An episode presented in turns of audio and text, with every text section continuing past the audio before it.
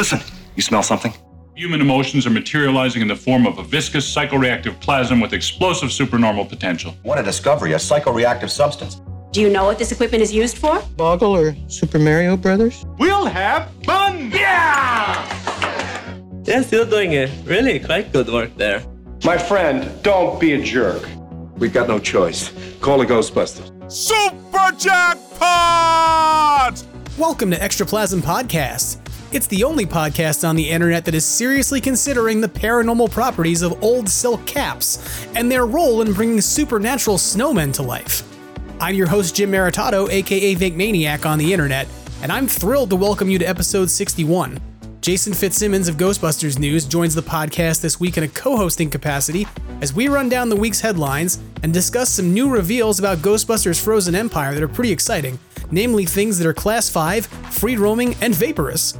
And we also discussed the wildly successful completion of the crowdfunding period for Hasbro Pulse's 2 in a box Ghost Trap and PKE meter combo pack. Uh, and we somehow found ourselves additionally discussing uh, an outstanding premise for an asymmetrical Home Alone video game based on the Ghostbusters Spirits Unleashed engine that I really want to exist, among other things. Uh, so it's a fun conversation with Jason this week that I'm happy to share with you. And it's really good to be able to talk with him about what may be coming down the pike uh, with Ghostbusters Frozen Empire. But before we get into that conversation with Jason, I do have a few housekeeping items that I want to let you know about as we wrap up the end of 2023 and the final shows of this year. The first thing that I want you to know about is that while episode 61 arrived a day late on a Wednesday, somewhat atypically, uh, we haven't done that in a while. Your next regular episode will return to its normal Tuesday schedule uh, next week. So, episode 62 I will, as planned right now, feature Tom Henry uh, of the Ghostbusters Containment Unit Autograph Collecting Group, who you've heard on the podcast before. Tom's going to rejoin us to discuss his recent trip to Steel City Con to go meet McKenna Grace and secure hundreds of autographs for fans in the Ghostbusters community and share some stories. If you've heard Tom on the show before talking about his experiences working with talent from the Ghostbusters community during uh, signing opportunities, you'll likely know that this will be a really fun and special episode where Tom gets to share some stories with us and we get to live a little vicariously through his experience. So I'm really excited to chat with him next week and bring you that episode. That being said, episode 62 is likely going to be the final regular episode for the year, but that doesn't mean you'll be without extraplasm for the holiday season entirely. As you'll hear Jason and I talk about at the end of this week's episode, we've got a holiday episode idea we're cooking up that you should expect will release after episode 62 and before Christmas Eve. And there may even be a potential New Year's Eve special in the works right now uh, that we're kind of figuring out. So, as we wrap up 2023 in the next few weeks, prepare for at least one more regular episode of Extraplasm, and then some potential holiday fun to follow that might even include some opportunities to get yourself some promotional Ghostbusters Frozen Empire items while helping some people in need. We'll see. More details to follow.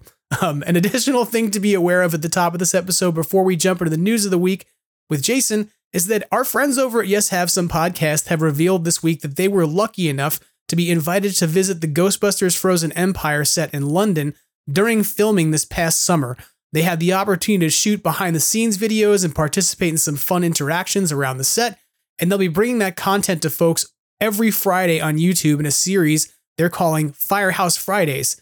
That content they're putting out is officially sanctioned by Ghost Corps, so it's not leaks or anything. Uh, it's stuff that they were invited to shoot while they were invited to come and be on the set. Uh, though you might encounter some light spoilers, just like any other promotional trailer video or influencer content that you've seen in the past few months. Uh, so if that's stuff you want to avoid, then you should know that it'll be out there and coming out on Fridays. But if you're up for it, and I certainly am, uh, there's going to be really great content coming out every Friday moving forward. If you're not already subscribed to Yes Have Some, open up your YouTube app on your device right now. Uh, you can pause the podcast and do it, and then come right back and search for Yes Have Some podcast and get subscribed so you don't miss out on what's coming out uh, as we move closer and closer to Ghostbusters Frozen Empire and the excitement for it continues to build. And finally, a quick disclaimer uh, about this week's episode.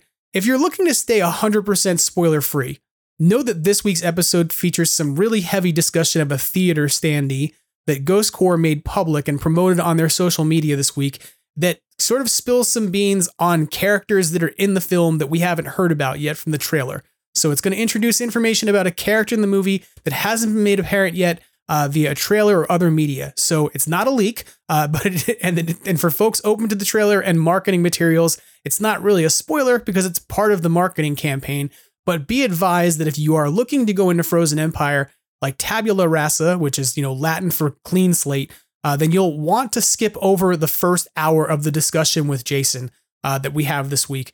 After the first hour, I don't think that we talk about that topic again, and instead we move into talking about video games and merchandise and other things, uh, including the HasLab. So you're probably safe by moving forward one hour after the segment with Jason begins. Uh, that being said, if you're open for the discussion about what's going on, of course, I would love for you to listen to the entire episode. But I do want to give you that caveat that if you don't want to know plot points or rather character points from the upcoming film, then you probably should skip about one hour into my conversation with Jason. Okay, so that gives you a bit of the lay of the land for the final weeks of the year, and you know now a bit about the cool, fun content to expect from Extraplasm in terms of the holiday season and what's coming up, as well as what's going to be coming out on Fridays from Yes Have Some that I hope you'll take a look at. So let's go now to my conversation with Jason Fitzsimmons as we get into the exciting reveals about Ghostbusters Frozen Empire, what they may mean for the movie we're about to see in March, and more. Joining me on the podcast, friend of the show, frequent contributor, and of course the number one name in Ghostbusters news, Jason Fitzsimmons, all the way from Canada. How are you doing? Thank you, thank you, thank you for the the compliments, the kudos. I'm doing very well tonight. How are you doing? I'm doing well. It's not quite as uh, probably wintry and coldish here as I imagine it's getting to be by you. Uh, we just went through, you know, crazy wildfires here again, but I don't know how it is by you. Maybe you're dealing with the winter wonderland. How is it? There, there's a blanket of snow out. I mean, luckily, uh, you know, I've got this nice new red jacket uh, not not not really, but uh, yeah, no, we have got like a, blanket of uh, a blanket of snow out. It kind of comes and goes right now. Uh, typically, usually for us though, January is when it get when it hits really hard here in Ontario. Um, yeah, you know, roads getting closed left and right, kids staying home from school, all that good nonsense. But uh, yeah, yeah, it's it, it's cold. Would like to call out this week's sponsor of Extraplasm Podcast, Wuxly. Uh, they make great you know, if you're going to the Arctic, you're gonna be you're gonna be warm, you're gonna be nice. Uh, you're gonna look good too. I mean, you, are gonna see what, what's up in the Arctic or down in the where where's the Arctic? You're gonna wherever you are, you're gonna find yourself a nice polar bear, and they're gonna they're, you're gonna be attractive to them. They're gonna come over to you and hump you. be great. Well, I'm glad you're here to talk about way more substantial news this week uh, and with relationship to the next Ghostbusters movie than Red Jackets. And for those of you out there listening who are like, but I bought a Red Jacket and I love Red Jackets and I'm making Red Jackets, that's fine. I, I, it's, it's fine to be doing that. I just think it's so strange how obsessed we've all become with this damn thing. yeah, I, uh, I mean, I'm not talking, I'm not, I'm not throwing hate or shade at anybody that's wearing a red jacket or that's making red jackets or selling red jackets. Um, yeah, though, it, it just took off really fast. You know, like I was watching that trailer and I was looking at like Paul Rudd shirt and I'm like, can we identify some of these? I'd like to, you know, I'd like to wear some of them. But like there's been no tags on those. It's all about this damn red jacket. And yeah. Yeah, I, I don't know. I felt like the general population would have saw the price tag and they were like, hey, no, I'm out. But of course, you know, the fan community being the fan community, let's let's just make our own. Um, and then people are wearing them now at conventions, and the general audience is like, "I why are you wearing red jackets? Why why are the Ghostbusters wearing red jackets?" like, I feel like you're just confusing people at this point. Until the movie comes out, until there's more media out for it, I think the general population at these conventions that are seeing cosplayers dressed up with red jackets, you're you're just sitting them home confused. I don't disagree with you. I, I do wonder like what some people who are like at a parade, I guess it kind of makes sense. If yeah. you're out there in the middle of like Fargo, North Dakota, and you're part of the Far- Fargo Ghostbusters who may or may not exist because I don't know where there is and isn't the franchise. but if you're a member of an Arctic temperature uh, franchise, hey, you're marching in a parade, the red coat probably makes some sense. But if like you're standing in the middle of, I don't know, like Alabama, like in a convention center. I don't know if that thing reads well at this point. We'll see. I, I like how we're like over a month removed and we're still talking about the red jackets. We're we're pretty much fueling the demand here at this point Yeah. still. So It's look, it's okay. I understand what we're doing here. We got to talk about the thing that everybody loves, even if you're going to kind of joke about it, because that means people will listen to you, and maybe they'll send us both rage mail later. Isn't that how the internet works? Yeah, yeah. I mean, we're we're gonna dive into that later. I got some rage mail this week, um, but I, I'm just saying, I'm not opposed to wearing the red jacket. I'll wear it. Just you know, of course, see, that's the best part. You and I are sitting here being snarky about the red jacket, but the minute somebody's like, "Hey, do, would do you want a custom red jacket?" I'm like, "Well, yeah, why not? I mean, red jacket's nice. It's cool." these are my these are my sizes. These are my dimensions. Here's my address. Well, I'm excited to talk about things that are not red jackets this week about uh, Ghostbusters Frozen Empire. And uh, we have quite a bit to unpack, even though we're going to unpack it from, I feel like, possibly the most esoteric place to have ever derived like official plot details and releases from. So, like, heads up, Hmm. fair warning, folks. Like, we're about to jump into this thing called Ghostbusters headlines.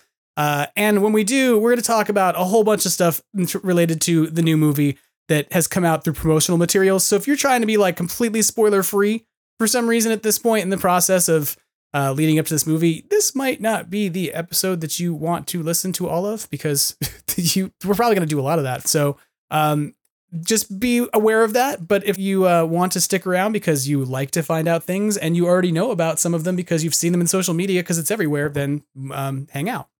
That makes sense. Yeah, I'm ready. So let's go ahead and do that in Ghostbusters headlines. Still making headlines all across the country, the Ghostbusters are at it again. Today, the entire eastern seaboard is alive with talk of incidents of paranormal activity. Call-in topic today, ghosts and ghost busting. Extra plasm, read all about it. Ghostbusters headlines coming at you. So the big headline news we got to talk about is all about Frozen Empire, uh, and that is that we know for sure that filming wrapped. That was the first thing we found out in the last week was that we knew that filming was close to wrapping. We knew that things had happened in Atlanta, and there were some reshoots happening. Um, and then uh, it turned out that that wrapped up by last weekend, and I kind of thought that was going to happen because we knew McKenna Grace was committed for Steel City Con. Like everybody had been talking about it, and the containment unit had been marketing a signing for it. We've talked about on the podcast here. So it was pretty obvious that like they had to be done shooting by the time she was supposed to be in Pittsburgh. Otherwise, Yeah, yeah. you know, that would have kind of failed and flopped. But by the middle of this last week, we ended up getting confirmation that they were done filming in Atlanta because Gil Kenan showed up uh, at the firehouse and in New York City and was kind of paying it a visit to pay tribute to it as he was celebrating the end of the shoot.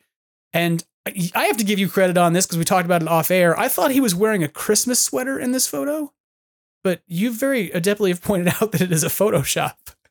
Yeah, I like I don't understand, man. Like he he posted it to his Instagram stories and it was like a weird post. Like I mean, he he drew a heart on it, which okay, fine.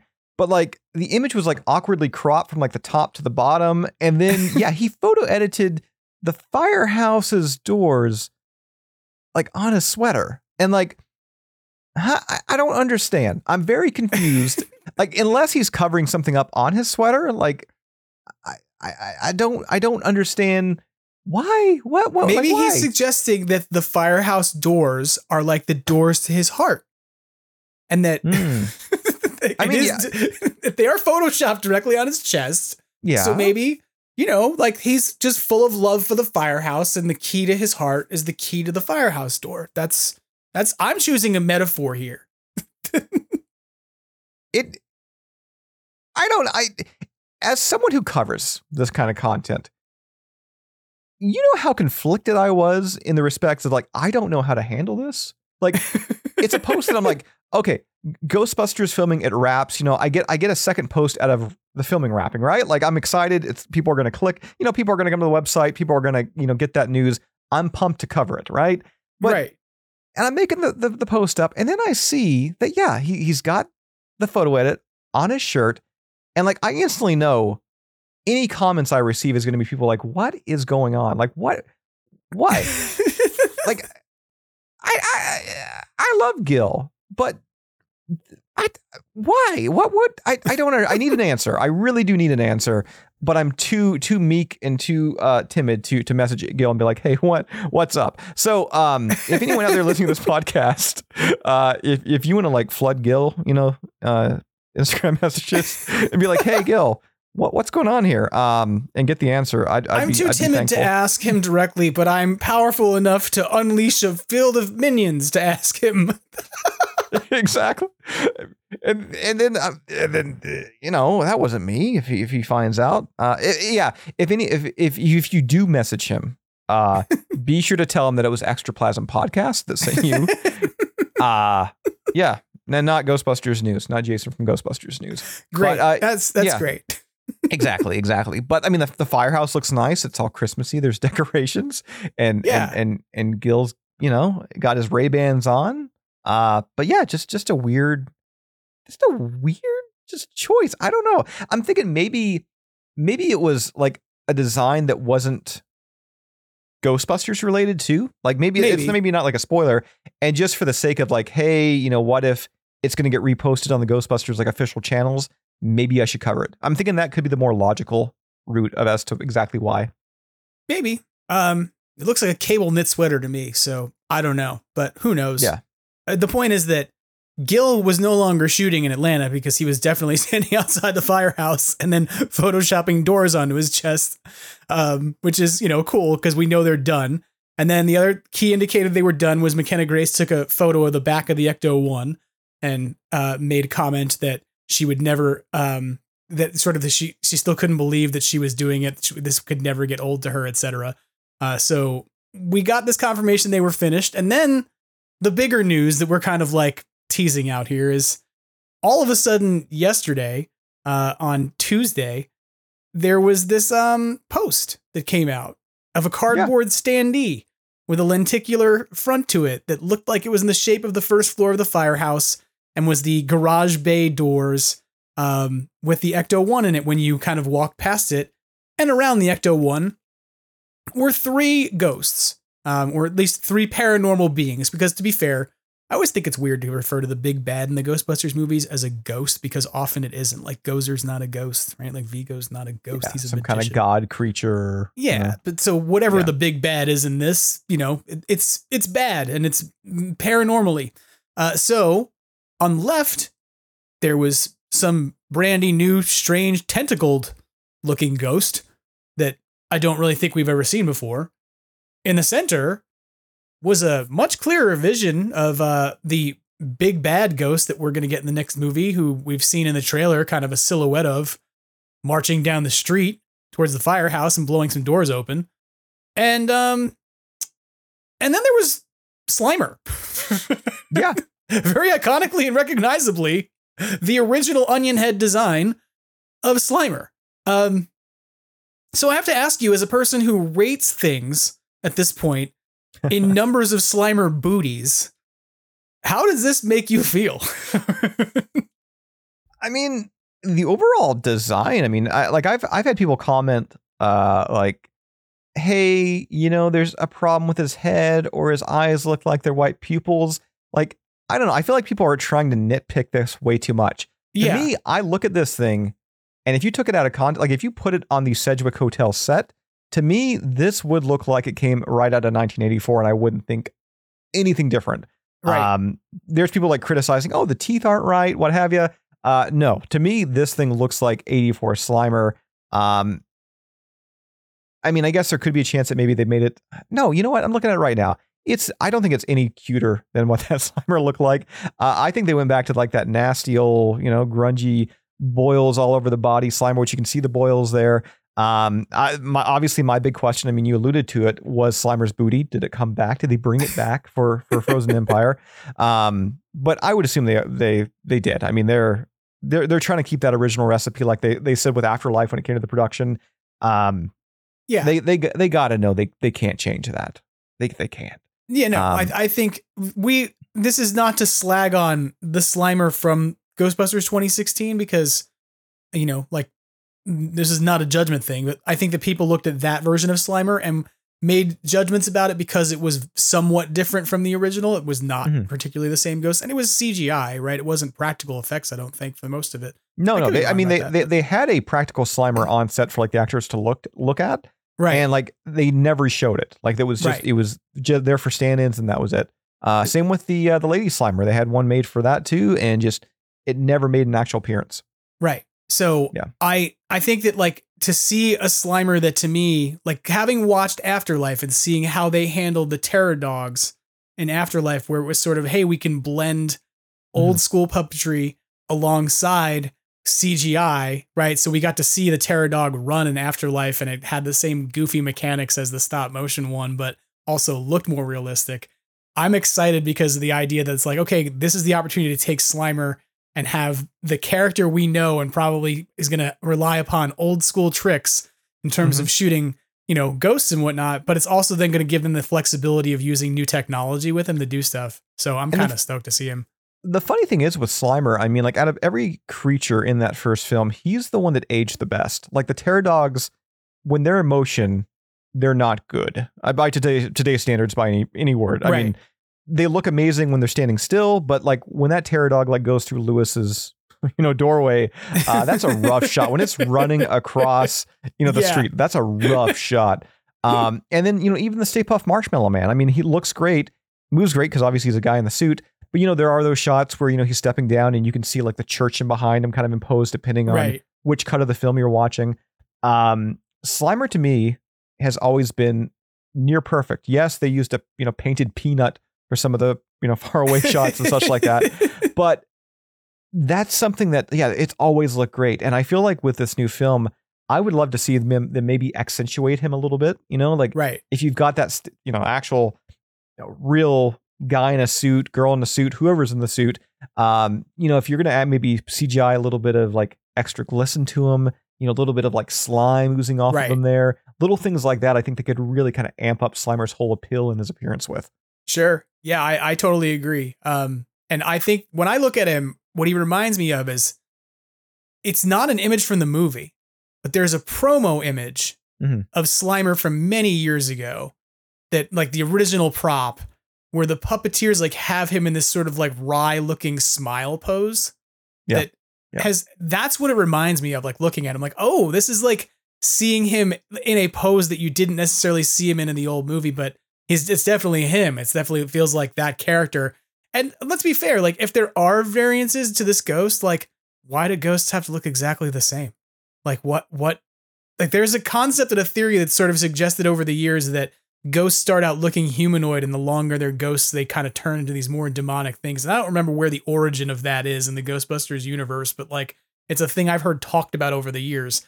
And so if if you're 40 years after the last time you saw slimer why why wouldn't he look a little different? It would kind of make some sense that maybe he does have different eyes or different you know but he wouldn't be drastically different but um you know maybe he's got some paranormal wear and tear on him You know what's I, I'm just I'm kind of thinking about you know I, I kind of referenced you know the dripping slime and you're talking about the paranormal wear and tear. Um, I, I just have this weird image now in my like in my mind burned in my burned in my brain right now that some part during this film he's going to get partly frozen. There'll be something there, and it will be heart wrenching. Despite I saw an AI image of that, like no joke. I think Really? I, I saw someone render that as AI art and post it to uh, Instagram. I think like last night. It was like somebody had done it where he was a big. It was it was not his whole body, but it was a close up of him. And if you're out there and you're the person who did this, feel free to send me a message and I'll like post re- repost it because I have no idea where I saw it. But um, it, I think it was AI art. I shouldn't say that if it wasn't. Somebody will be like, "I'm pissed off. You called my real art AI art." But um, it was like he was made all of a sudden of icicles, like it had all frozen solid, and he had red eyes that were frozen solid like glass. And I was like, "Oh, that's creepy." If somebody freezes him, like that is kind of what he would look like. So you might be not like somebody else has had that idea. That's how that's how uh, Peter Venkman's going to die. Slimer is going to be like charging him at like 60 miles per hour, and right before he hits, he's going to just be iced over, slam right into Peter, just kill him. That, that's how he's going to die. That's awful. hey, to be fair, Kumail Nanjiani uh, did put out a statement today as we're recording saying that there are some truly scary things in this movie, right? Wasn't that one Yeah. of the things that he suggested was going to be in the new movie? Was uh, there's some really genuinely scary stuff. The scary stuff is actually scary. Uh, something he told UPI in an interview, right? So maybe you're not wrong about this. but you know what? That that's the thing with Ghostbusters, man. Like I, for years, there's been like all these things of like, hey, like I remember the original 1984 movie and the library ghost. That is like one of the scariest scenes in Hollywood. And like I'm like, okay, I mean, I get it. As a kid, yeah, I, was probably petrified over, about. You know what? No, as a kid, like I remember watching it and not really getting scared of the library ghost. So I don't really know how scary. You know, like there there are certain things from my childhood that I remember, like scenes from Killer Clowns from Outer Space and you know Friday the Thirteenth. But that library ghost never really resonated with me as scary. Maybe it was just because I really love Ghostbusters, and I don't I don't know. Like it just it just never hit me like it, it hit some people. Um, so I am a little kind of curious as to exactly what is scary. What is defined as Right. scary? Like, oh, we're not going to see blood and guts. Obviously, we're not going to see any you know gruesomeness. But um, I, I gotta say, at least from what we've seen of the big bad, like those close-ups, like it looks pretty unsettling. So yeah, I'm assuming it'll be kind of settled, or, like revolved around that a little bit. But um, yeah, I, I'm I'm kind of curious as to what uh, Kumail's you know kind of meter is when it comes to these horrifying, these scary visuals and such. Yeah, I mean, I, look, I think it's. I've already said this that I think that the trailer indicates a pretty intense situation and arguably more than we've seen before in New York because there's a widespread threat to the city Mhm. as opposed to like a constrained, uh, you know, one location threat that's happening within a building or something along those lines, right? And so it's already kind of scary and more intense. But I mean, like nobody's like we're gonna talk about this ghost on the left in a minute for sure too. But like the ghost on the left of this image, if you've seen this, to me is scary looking. I'm like, that thing has tentacles and like seems to have a lot of teeth and um I don't know what that's about. I've never seen it before. I'm kind of intrigued by that. And it kind of freaks me out. Like I don't want to get off talking about Slimer because I have more to say about this, but like, you know, I look at Slimer almost as being like, hey, here's a fun piece of that image. And the other two pe things in that image are like, these are kind of spookier and darker than Slimer is, you know? So it makes me wonder, and this is like a thing I'll ask you to put out there, like, what what's he there for? Like, what is his role? I I joked for months that mm-hmm. he was going to show up in this movie. I don't know if you remember my rationale for why he would be there, but I said that I I said that the people who were in the Starbucks Oh yes, was being yeah. run out of the firehouse were dumping all of their coffee grounds in the containment unit, and he was like eating off the scraps of the place, right? And he would just be there Mhm. like kind of having been eating leftover cake pops and stuff. Yeah. but but for real, like, what do you think the reason is that he's back in this movie? I'm gonna bank that most more than likely, uh, where the Ghostbusters now have this new test facility. I'm gonna think that he's probably in the lab. I think that they've been very much in like the 2009 game. Uh, you know, they've been doing tests on Slimer. Um, obviously, he's not in the firehouse; he's elsewhere. And I think once this uh, threat hits New York City, uh, power goes down, Slimer is freed, and he gets to cause hijinks.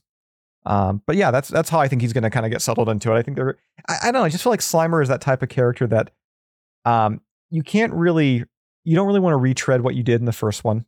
Um, Right. You know, you don't really want to have him haunting an area and then go and bust him. Um, and I feel like the test subject scenario, you can have Slimer be grotesque.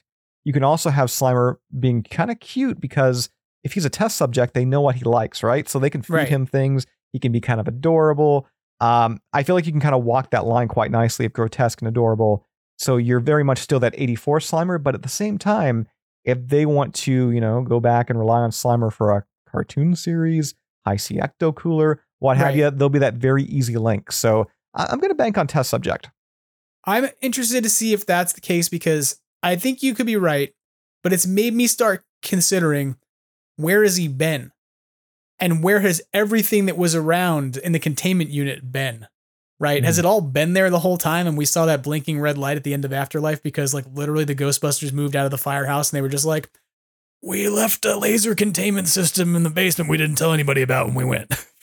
Or did they have to do something with these ghosts that have been in a different location since they sunset the business? And it's it's uh, it's just something that makes me really wonder if they have him in a test environment and the R and D lab is new post Afterlife. well, how'd they get him back? Or was he like in deep freeze somewhere that they figured out how to take the ghosts and be like, we can reduce their their psychokinetic energy to almost nothing and cold store them or something, you know? So, mm-hmm. um, that kind of makes me really wonder, like, where did, where has he been this entire time? And I kind of hope we get an answer to that question. Like, I don't want the movie to just be like, here's Slimer. He's in some sort of observation unit that you can look at, but we're not going to tell you where he's been the whole time because to me, he's as much of a character who has a story and a history as much as any of the other Ghostbusters. You know, you like really messed up is because he feels so connected to the Sedgwick. Inside their lab, they've rebuilt an entire floor of the Sedgwick. and every day, like one of their staff members has to go in there, bring him food, and he gets slimed. And that's the guy's like one job, just every single day, rinse and every repeat. day. Some lady has to come by and go, "What the hell are you doing?"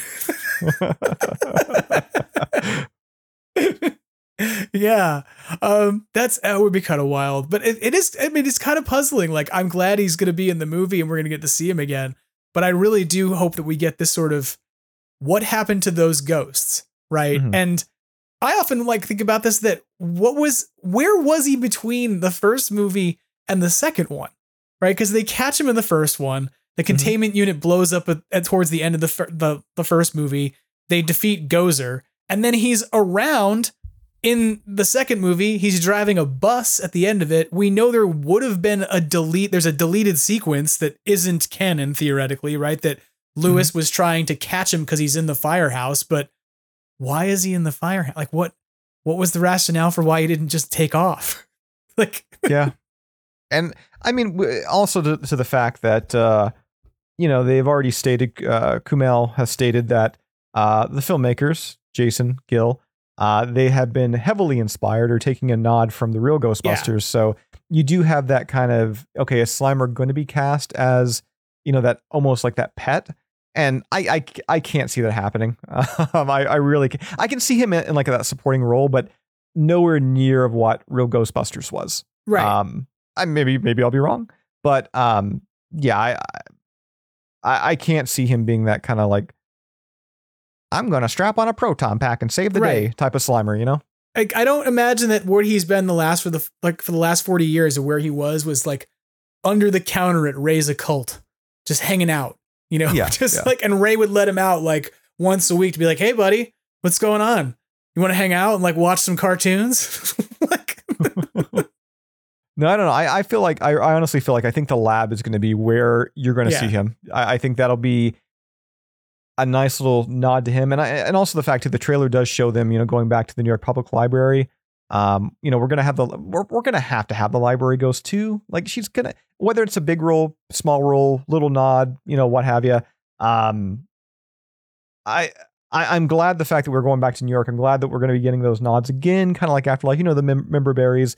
But right. I'm so happy that the overall tone of this film looks so much different, and the fact yeah. that you know in this marketing, in this advertising, Yes, we got the Ecto. Yes, we got the Firehouse. Yes, we have Slimer. You know, we've got those things that make us all of our, all of us who grew up in the 1980s feel all warm and fuzzy inside. But at the same time, you know, we've got Afterlife mini puffs, which is kind of still a nod, you know, with the Stay Puft. But then yeah. we do have this new big bad. We've got this tentacle kind of creature ghost. Um, I feel like this, honestly, this advertisement, this uh, lenticular standee, it's got such a nice just blend to it of you know old and new and uh, it's eye catching. Um, yeah, it. I, I can't see anyone not seeing this in the theater, even just a casual fan, and not getting excited about Frozen Empire. Yeah, I agree. Um, and to be real, it's like a pretty significant, substantial standee to be in a theater and walk by. It's not like you're gonna not see this, right? It's like probably the size of three typical cardboard standees for a movie in a theater. It's lenticular like this to me the standee and its presence kind of indicates the uh the hype about the movie and sort of the presence that you know I think Sony is putting upon the film you know so it's it's kind of silly to think about it in this way but like I didn't expect to get a reveal of Slimer mm-hmm. from a cardboard standee if that makes yeah. sense um yes and I think I, I that thought, you know I thought ahead, Slimer sorry. like honestly I felt like um I thought Slimer was going to be trailer material like I thought he was going to be honestly, the end of the first teaser, I thought Slimer was going to be there because the fact that when they were hyping up Afterlife, like Jason Reitman directly said that, hey, he's not in this movie because we're going to, you know, Summerville, Oklahoma. Right. We're, we're, and the fact that we're going back to New York, to me, it was apparent that Slimer, he would be a part of it. Yep. Um, yeah, there was like no question in my mind. So I really thought that first teaser, just to get, you know, just to hit you with those member berries, they were going to hit Slimer at the end, just because that trailer, for the most part, it did feel so different. You know, I thought that they they had, they have to do that callback, and they didn't. And I'm glad they didn't. But at the same time, I don't know if I no, I do know. I, I I probably would have rather have seen Slimer in motion first than seeing him just on a cardboard, you know, standee. Yeah. I to be fair, like I'm a little reminded here of like um when the mini puffs were revealed to us, Mhm. it was kind of that they had to show us what they were like in video form. Yeah. Because we were going to find out from a box of cereal. Right? It was like that was the thing that was happening was like the marketing was about to drop and as a result of that we needed to know that this thing existed. So I'm like wondering if we might get more of a video reveal of Slimer in motion like relatively soon given that these cardboard standees began going out to theaters and you know, I think initially it seemed like somebody caught this and posted it and then Ghostbusters social media confirmed it, right? Rather than them kind of planning like let's put this out at the same time. And- so And yeah. and to be honest, I mean the the video that Ghostbuster, like the official Ghostbusters ch- channels they posted, I mean it is as bare bones as you can get. Like it almost feels like they went to a theater and they were like, "Okay, you have the standee? Yeah, set it up." You know, and like it was like if anybody's going to reveal this, we're going to be the ones to reveal this. Like we're going Right. to get this out. And I don't know if that's the case for sure or not. Just they uploaded it. There's no audio. It's like 15 seconds. It's got a ca- like a pretty basic caption of you know Ghost Empire, go watch Frozen Empire. Um, but it is a pretty bare bones post. So I kind of feel like it was something where it was like, we're going to record this in the morning and it's going to be out in the afternoon. You know, it's just we need we need to get this content out there before it. You know, if anybody's going to leak it, we're going to leak it. Yeah, I think you're right that it was sort of like a quick run in, run out, shoot the thing really quick. But it was the kind of thing where it's like, all right, well, if this is going to come out, like, let's get it out. You know, let's get it Yeah. out from us. And then we'll get to see more of Slimer later. But it did have that vibe to me of like, oh, the mar- the marketing and the merchandising is getting ahead of what we've revealed so far to some extent. Mm-hmm. And it makes me wonder, like, to what extent is he involved in other merchandising and products that we may see? Like Oh, he'll the mini everywhere. puffs were huge, right? Like that was like introduced, and they're on that standee too. Like they're on the bottom of it. A couple of them are impaled by ice, which is kind of spooky because they are just like dangling from the ice shards that are coming out of Mhm. the ground. So like they're back theoretically too because they're in the standee as well. But I I have to imagine that his presence on that standee means we're going to see a marketing push that continues to involve, involve him. So if they're going to do a big marketing push with Slimer, what's the big thing that obviously everybody expects to see? Uh, well, I mean, obviously, what goes hand in hand with Slimer is going to be some of that, uh, you know, Hi-C ecto cooler, Yeah, right. That- like that this gr- is that green elixir from the 1980s, right? like it's important. I think that everybody consider that this is the character who the last time we saw him in the previous generations of Ghostbusters was sort of like the marketing face of the thing that was probably more prominent, frankly, than the Stay Puft Marshmallow Man. Like there was Mhm. not Stay Puft Marshmallow Man bubblegum and Stay Puft Marshmallow Man toothpaste that looked the same. As two products in tubes on shelves, right? There was And- Slimer things, and Another thing too is, I mean, we're in a world right now where no matter like for the past like 10 years or so, slime is hot. Like when it comes Yeah. to kids, like Yeah. slime is a go-to Christmas item every Yep. single year for kids. Um, and you've got, I mean, you've got Slimer. You've got pretty much the perfect mascot for that. Um, apparently, I, I'm I'm guessing they still can't call you know their their slime slime because of other licenses, so it's ectoplasm still. If if that happens, but um, yeah, I mean, you you got the perfect mascot for that for food. Yeah, as you were saying, I mean, he did toothpaste, uh, Hi-C ecto cooler. There is so much that you can do with him being back in the spotlight. Uh, I mean, I'm I'm still waiting for a new brand of Hostess Twinkies. right. Come on, we never properly got our Muncher Twinkies. Uh, so yeah, that's a little for Slimer. And, I'm, Yeah. and now I'm now I'm thinking about like what happens if you know they got this lab in New York City. What if they've taken Muncher there? and then we get Muncher and Slimer together in the same scene. Probably won't happen, but I'm I'm you know I can I can stay up at night and think about it.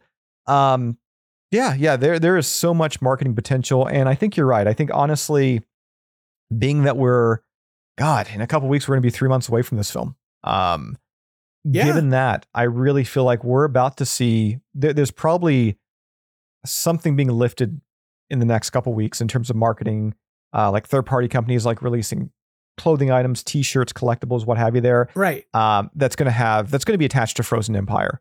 And I, I almost sus- suspect, and I've been kind of saying this for a little while, that maybe there were some things like uh, you know Halloween costumes had that Slimer, uh, the little kind of like table Slimer with the pizza in hand. Yes. And you know the uh, there's other companies releasing Slimer merchandise. I kind of feel like maybe they were supposed to be kind of Frozen Empire based because it's weird that we're getting. If you don't even think like think about this, okay, we we got the Halloween costume Slimer. Bradford Exchange, they're doing the Slimer uh, table lamp. There's Yes. a, a- an influx of Slimer right now, and I kind of feel like obviously they were given the heads up. They knew he was in the film, and even if they're you know not based on the Frozen Empire design, they're kind of connected in the respects that they knew this thing was coming and they knew to get the Slimer merch ready. Sure. Yeah, I, I don't think you're wrong about that. I think that there may have been some disclosure of like these are characters that you should expect to see in the new movie, you know? Mhm. Um, and so at the same time, you look at what's gone on with uh, the action figures that have been produced by um, who's the company that's doing the Stay Puft figure that just left my brain? SH Um, figure? No, not that's not SH. Um, Star. Yeah, Star Ace. Star Ace. Sorry, yes. Uh, so Star Ace has their Stay Puft figures coming out, right? Which are kind of like reproductions Mm-hmm. in some ways of old sculpts people have seen before that people have been like, uh, what? But That you is know, shipping this month, by the way. For anybody who has not pre-ordered theirs yet, uh, shipping this month. Nice. So if Yeah. you haven't done that, go out and grab that if you want it.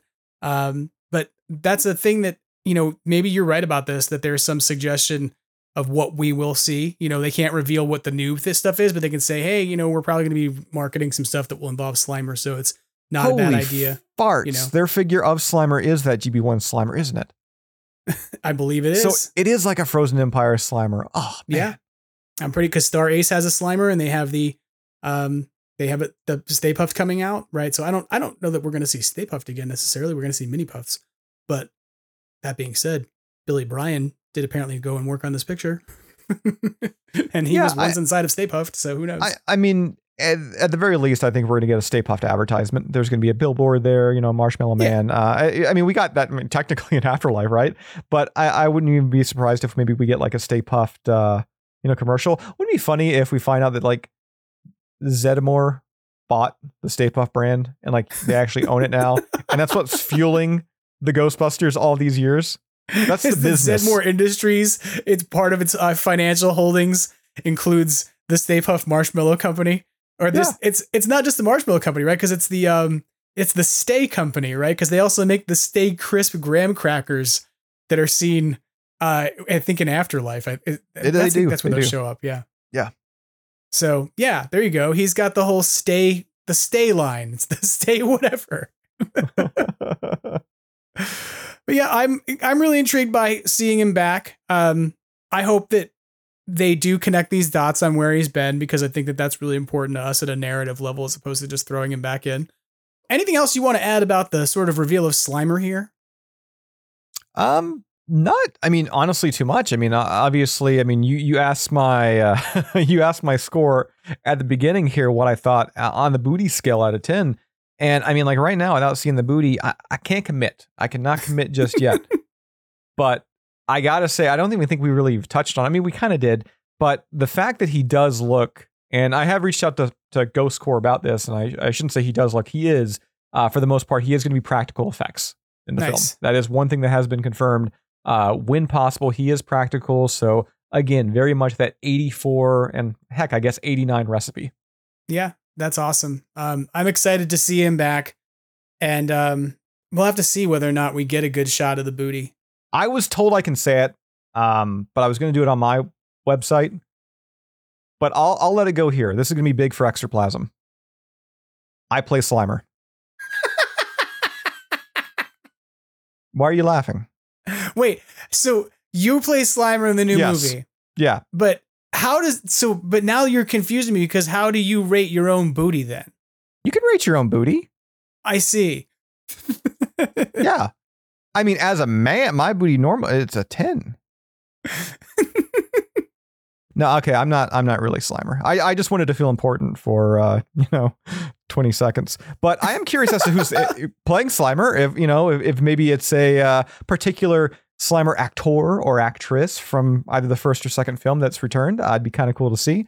Uh, or if it is somebody new, but uh, hey, we'll say, I will say this: I don't know that I've seen Emily Alyn Lind in any of these trailers. And I've been speculating with people that, that must mean that, you know, Emily Alyn Lind perhaps plays, uh, you know, uh, the big bad or voices the big bad or something. But what if Emily Alyn Lind is actually inside the Slimer suit? that is like, that would be such a waste. Oh god! And I, don't, I don't, I don't mean that like to be like derogatory to like any actors because like Robin No. Shelby and Mark, like they're ta- crazy talented people. But like after seeing uh, Emily like in uh, Doctor Sleep and stuff like that, Right. Uh, you know she's she's such a great actor, has such great appeal, especially like with the facial reactions and everything. To put her behind, you know, Slimer would just be, it would, yeah. No, yeah. I don't No, disagree no, with no. you. I'm just trying to start rumors like, you know, Oscar Barrett's in this movie because that's apparently what's fun to do. so this one, I'm like, Emily Alyn Lind is Slimer. You heard it here first, except it's not true. yeah, we're doing a great job. We're covering news. We're being objective. We're being honest. Don't worry about it. It's fine, everybody. Um, Well, I I think that the Slimer reveal is super important and super awesome, and I'm excited about it. But I also have to say, like, I am totally creeped out by this ghost that's on the left side of this lenticular, and uh, I, you I I'm not sure if you said it while we were been talking on the podcast, or if you and I have said it in passing that this ghost feels like a ghost that came out of Spirits Unleashed, but creepier. Yeah, I, I mean it's it's got that. It's just it just has that vibe, you know. Like Spirits Unleashed, the the character characters can only be so big because obviously you have to play as them. They have to work with the other characters in game. Uh, this seems like something that if you just took all those restrictions off, this is something that we would be kind of given. Uh, like the thing looks crazy long. Um, I don't know, man. Like it, it almost feels like I'm getting like a weird like Beetlejuice snake vibe thing. I don't know. Yeah. it, it's it's it's it's creepy. It, it's it's pretty dang creepy. I wouldn't call it scary, Kumail, but uh, it to me it, it definitely is creepy. Yeah, it's um it's kind of creepy and it has a really creepy mouth. Um was kind of the thing that I thought that I was like I don't know what the deal with this is, but it does remind me of like I play a lot of Spirits Unleashed and Mhm. there's a ghost class in Spirits Unleashed that I can't remember what its name is at the top off the top of my head now. I can remember all the other ones. It's like Basher, Howler, and all this other thing, but one of them it might even just be Poltergeist. That Yeah. it's kind of like it floats along and it kind of has a mouth and it has like long drapey kind of arms and it shocks things. Um, and it kind of reminds me of that. Like Yeah, real like it's- uh, it's not exactly the same, but it's very similar in design to me. Yeah, I mean, going through like the uh, uh the poltergeist, like that's the one with like toxic and like almost like that offbeat kind of Scoleri brother looking kind of character. Yeah. Um, yeah, yeah, it definitely has that vibe. Like that's honestly the feeling I got. With it, it's almost like a mishmash of two Spirits Unleashed characters together. I think the one I'm thinking of, because now I'm looking at the Ghostbuster Spirits Unleashed website so I can not continue to sound uninformed. That's what you do when you're on a podcast. You don't know the answers to things, just go look them up. Uh, Infernal is a ghost that kind of looks like this in a way. Uh, the Infernal ghost is like got long appendages that spread out and it has mummy wraps on it and then like a big mouth that opens up. It kind of looks like that to me. But um, yeah, I don't know. Like the Wraith Ghost is kind of similar. So Mhm. I think the other thing it reminded me of in terms of its scale of what we're seeing, if it's if it is of similar scale to Slimer, then the other ghost it kind of reminded me of was the Subway Ghost. That Yeah. from like the original Ghostbusters movie, you know? Even uh, someone pointed out to me like if you look at like the intro of like Extreme Ghostbusters, some of those kind of like long tentacle looking kind of like creatures that are like scrolling through like the underground New York City. Um, there is definitely some clear like RGB extreme influence with this thing. Yeah, you know what? Now that I'm looking at this, I know what it is. You're like the Poltergeist class, you're right, like has the Toxie and Mhm. Nasher and Zappy. And Zappy has the long, like, tentacles that come off of it, right? But it also has a humanoid form. So this kind of feels like the Zappy thing mashed with the other one I said, which was, uh, Yeah. I can't remember the name of now. I'm doing a great job, everybody. vibe. got that vibe. Yeah. So definitely spooky. I want to know more about that. I, I mean, to be honest, like off the top of my head, I feel like that's a scarier looking thing than the big bad is right now, but big bad's kind of off in the distance in this image that we get from the lenticular. So um there's still a lot to be learned about the big bad, but it's it's really crazy too that we're seeing the big bad like in this because like I'm I'm kind of giving the impression that the big bad will possibly make an appearance early on in the film. Like unlike Gozer and Vigo, I mean, I guess I guess Vigo technically is in it early, but he doesn't really make his grand debut till late. Right. But you know, I kind of feel like is this thing gonna like take the firehouse and have it under siege early on, and it's gonna kind of take up residence there? Um, because it's so weird that it, it it's such a pivotal piece of marketing because that wasn't the case when it came to you know Gozer, Vigo. Were they in the trailers? Yes, Right. but I- I don't recall anything with like Gozer or Vigo on it at all. Yeah, I agree. I mean, I'm not even really sure that you saw Stay Puft Marshmallow Man in any of the marketing until after that Yeah. movie was out. You know, it was like that the the marketing appeal for the original 1984 movie was like, here's this logo on a black background that we've kind of kept in the teaser uh trail or poster, right? And then Mhm. like you would get a trailer that kind of showed them fighting and stuff. But is uh, that's a good great great question. I can't even answer right now. Is That's Stay always kind of Puft the f- in the original trailer? No, because I he's been in obviously like when they do like the anniversary edition, they'll put up you know like they'll show him. Uh, Yeah. Stay Puft, I, I believe it was on an audio commentary. The whole idea was Stay Puft. They didn't want to put him in advertising because the idea of Stay Puft is the the movie. It slowly kind of brings you into the world where you know okay Slimer exists and this exists Right. and you know it it gets to the point where it shows you Stay Puft and the idea, the concept, it doesn't seem so crazy anymore, right? Like you can look at it and you're like, okay, it's funny, but Right. you're not really questioning it, right? Um, and I feel like that's one thing. I mean, I always bring it up on every time on the podcast. That to me, that was one of the biggest faults when it came to the 2016 marketing. Was that trailer gave you so much? Like it was like, Oh, yeah. here, here's Rowan, here's this, and uh, not only did it make people be like, oh, they're just copying Stay Puft, but it just it didn't leave you with any surprises at all Right. walking into that film. Like you knew what the big baddie was. Um, and I'm hoping that for Frozen Empire, they kind of, you know, there's there's something other than this. Um, but just with Dan's comments where it's like betrayal and all this other stuff, maybe maybe the story is going to be the big thing, right? Like maybe, and it always is, really. But maybe this one won't have the you know that big grand scale Statue of Liberty, Stay Puft Marshmallow Man. I don't think it really should, but Yeah. maybe the story is going to be that big hook that's going to you know you're going to leave the theater and that's what you're going to remember. Um, yeah, yeah, I'm I, I'm I'm rather curious, and then at the same time too, who's to say what we're seeing here with this ghost? The fact that it can apparently attach or detach its you know horns, uh, as we saw in the Mhm. trailer, if in fact that's what attached to horn, um, who's to say this is not its initial form and it may Right. change throughout the film, right? That's also possible, right? Like it's all entirely possible that thing on the left is also the thing in the middle. That, it's that could be. before it goes into a magic horn cocoon or something. Um, to go stick some horns in and get super powered.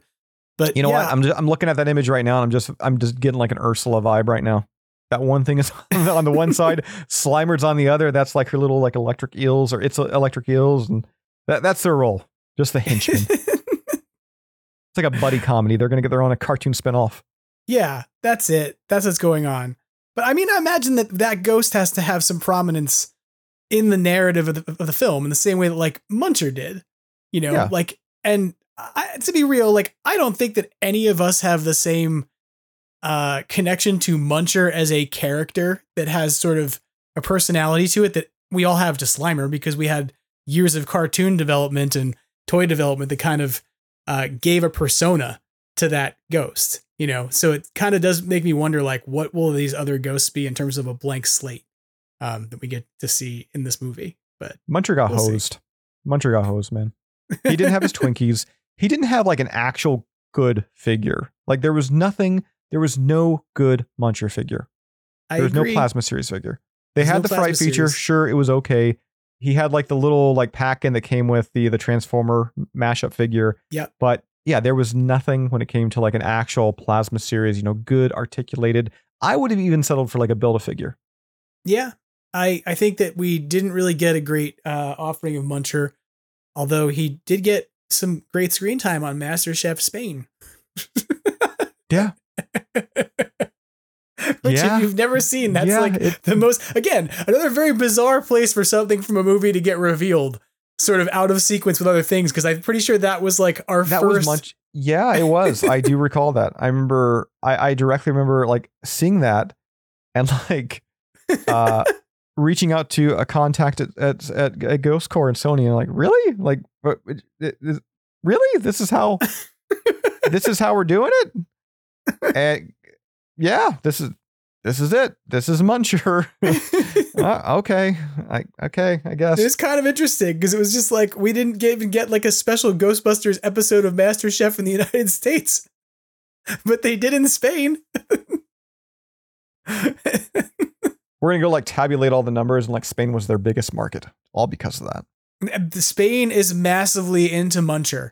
You know, it's kind of like that the old stuff with um, Norm Macdonald where he used to say Germans love David Hasselhoff. but they do. That's Yeah, the thing. That know, Germans do love David Hasselhoff. I love David Hasselhoff. Hey, don't Hasselhoff. I am part. I'm part German, by the way. Actually, Wait, really? With a name like Fitzsimmons? yeah, surprising. Well, I think we kind of talked about what's going on with this lenticular. Again, I do kind of want to just camp inside of one. I think that would be kind of fun. Yeah, Ghost Corps. If you're listening to this, I would like to make my jump uh, from from Ghostbuster personality to Mr. Beast knockoff. So, if you guys would like to send me Ghost Corps, if you guys would like to send me one of these displays, like, and at the same time, you could pay me money while you know every day I, I live in it. You could send me a thousand dollars. It would kickstart my business. You know, just.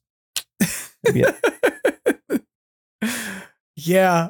The final thing I want to say about this uh, sort of batch of pieces of info about Frozen Empire that's come out in the last few days is that the uh, final comment that Kumail Nanjiani offered up was that he said the danger is very real and the stakes are very high. That makes the comedy even funnier. and then said everybody gets to be funny. So I, I love that he's like on the one hand like the danger is very scary, but also this is a very funny movie. when you think about a horror comedy, there there's a lot out there. Right? I shouldn't even say horror comedy, but just a scary comedy. There's a lot out there. Um, but it is it is kind of weird for Ghostbusters to be kind of framed in that way. Even when I hear about the original '84 film, and again, people being scared, uh, you know, of the the library lady or you know Vigo the Carpathian in '89 or what have you. Um, it always strikes me as weird because I, I always think of Ghostbusters as a straight up comedy. So when somebody says horror comedy or you know, it just it, it feels weird for me. I remember going back into like rental stores and finding Ghostbusters in the horror section. It was like, really? like, no, no, no. Bill Murray next to like Kane Hodder and Friday the Thirteenth? Nah. I have to say that when I watched it as a child, Mhm. and I was four years old when it came out, right? Like I saw it in a drive-in at four years old. I was definitely scared of the terror dogs, and I Mhm. was definitely scared of the fridge. Um, that was one of those things that resonated with me was the the the spooky fridge in Dana's apartment glowing and you know shaking. Well, for whatever reason, that was really scary to me as a kid. But I was four. Yeah. right? It's like it's not overtly terrifying stuff. The most terrifying thing that probably happens in the first Ghostbusters is the moment when Dana is grabbed and pinned to the chair. Right? Mhm. It's the most like truly violent thing you see happen in that movie, I think. And it is kind of unsettling to watch. But like aside from that, I'm not sure there's anything that's all that I mean like super The- scare factor, you know? The only thing that sticks out for me that actually got me as a kid was the slime in the tub from Ghostbusters 2. That was one of Mhm. those moments that stuck with me for a while. Like I have vivid memories of being a kid and uh, well, I do.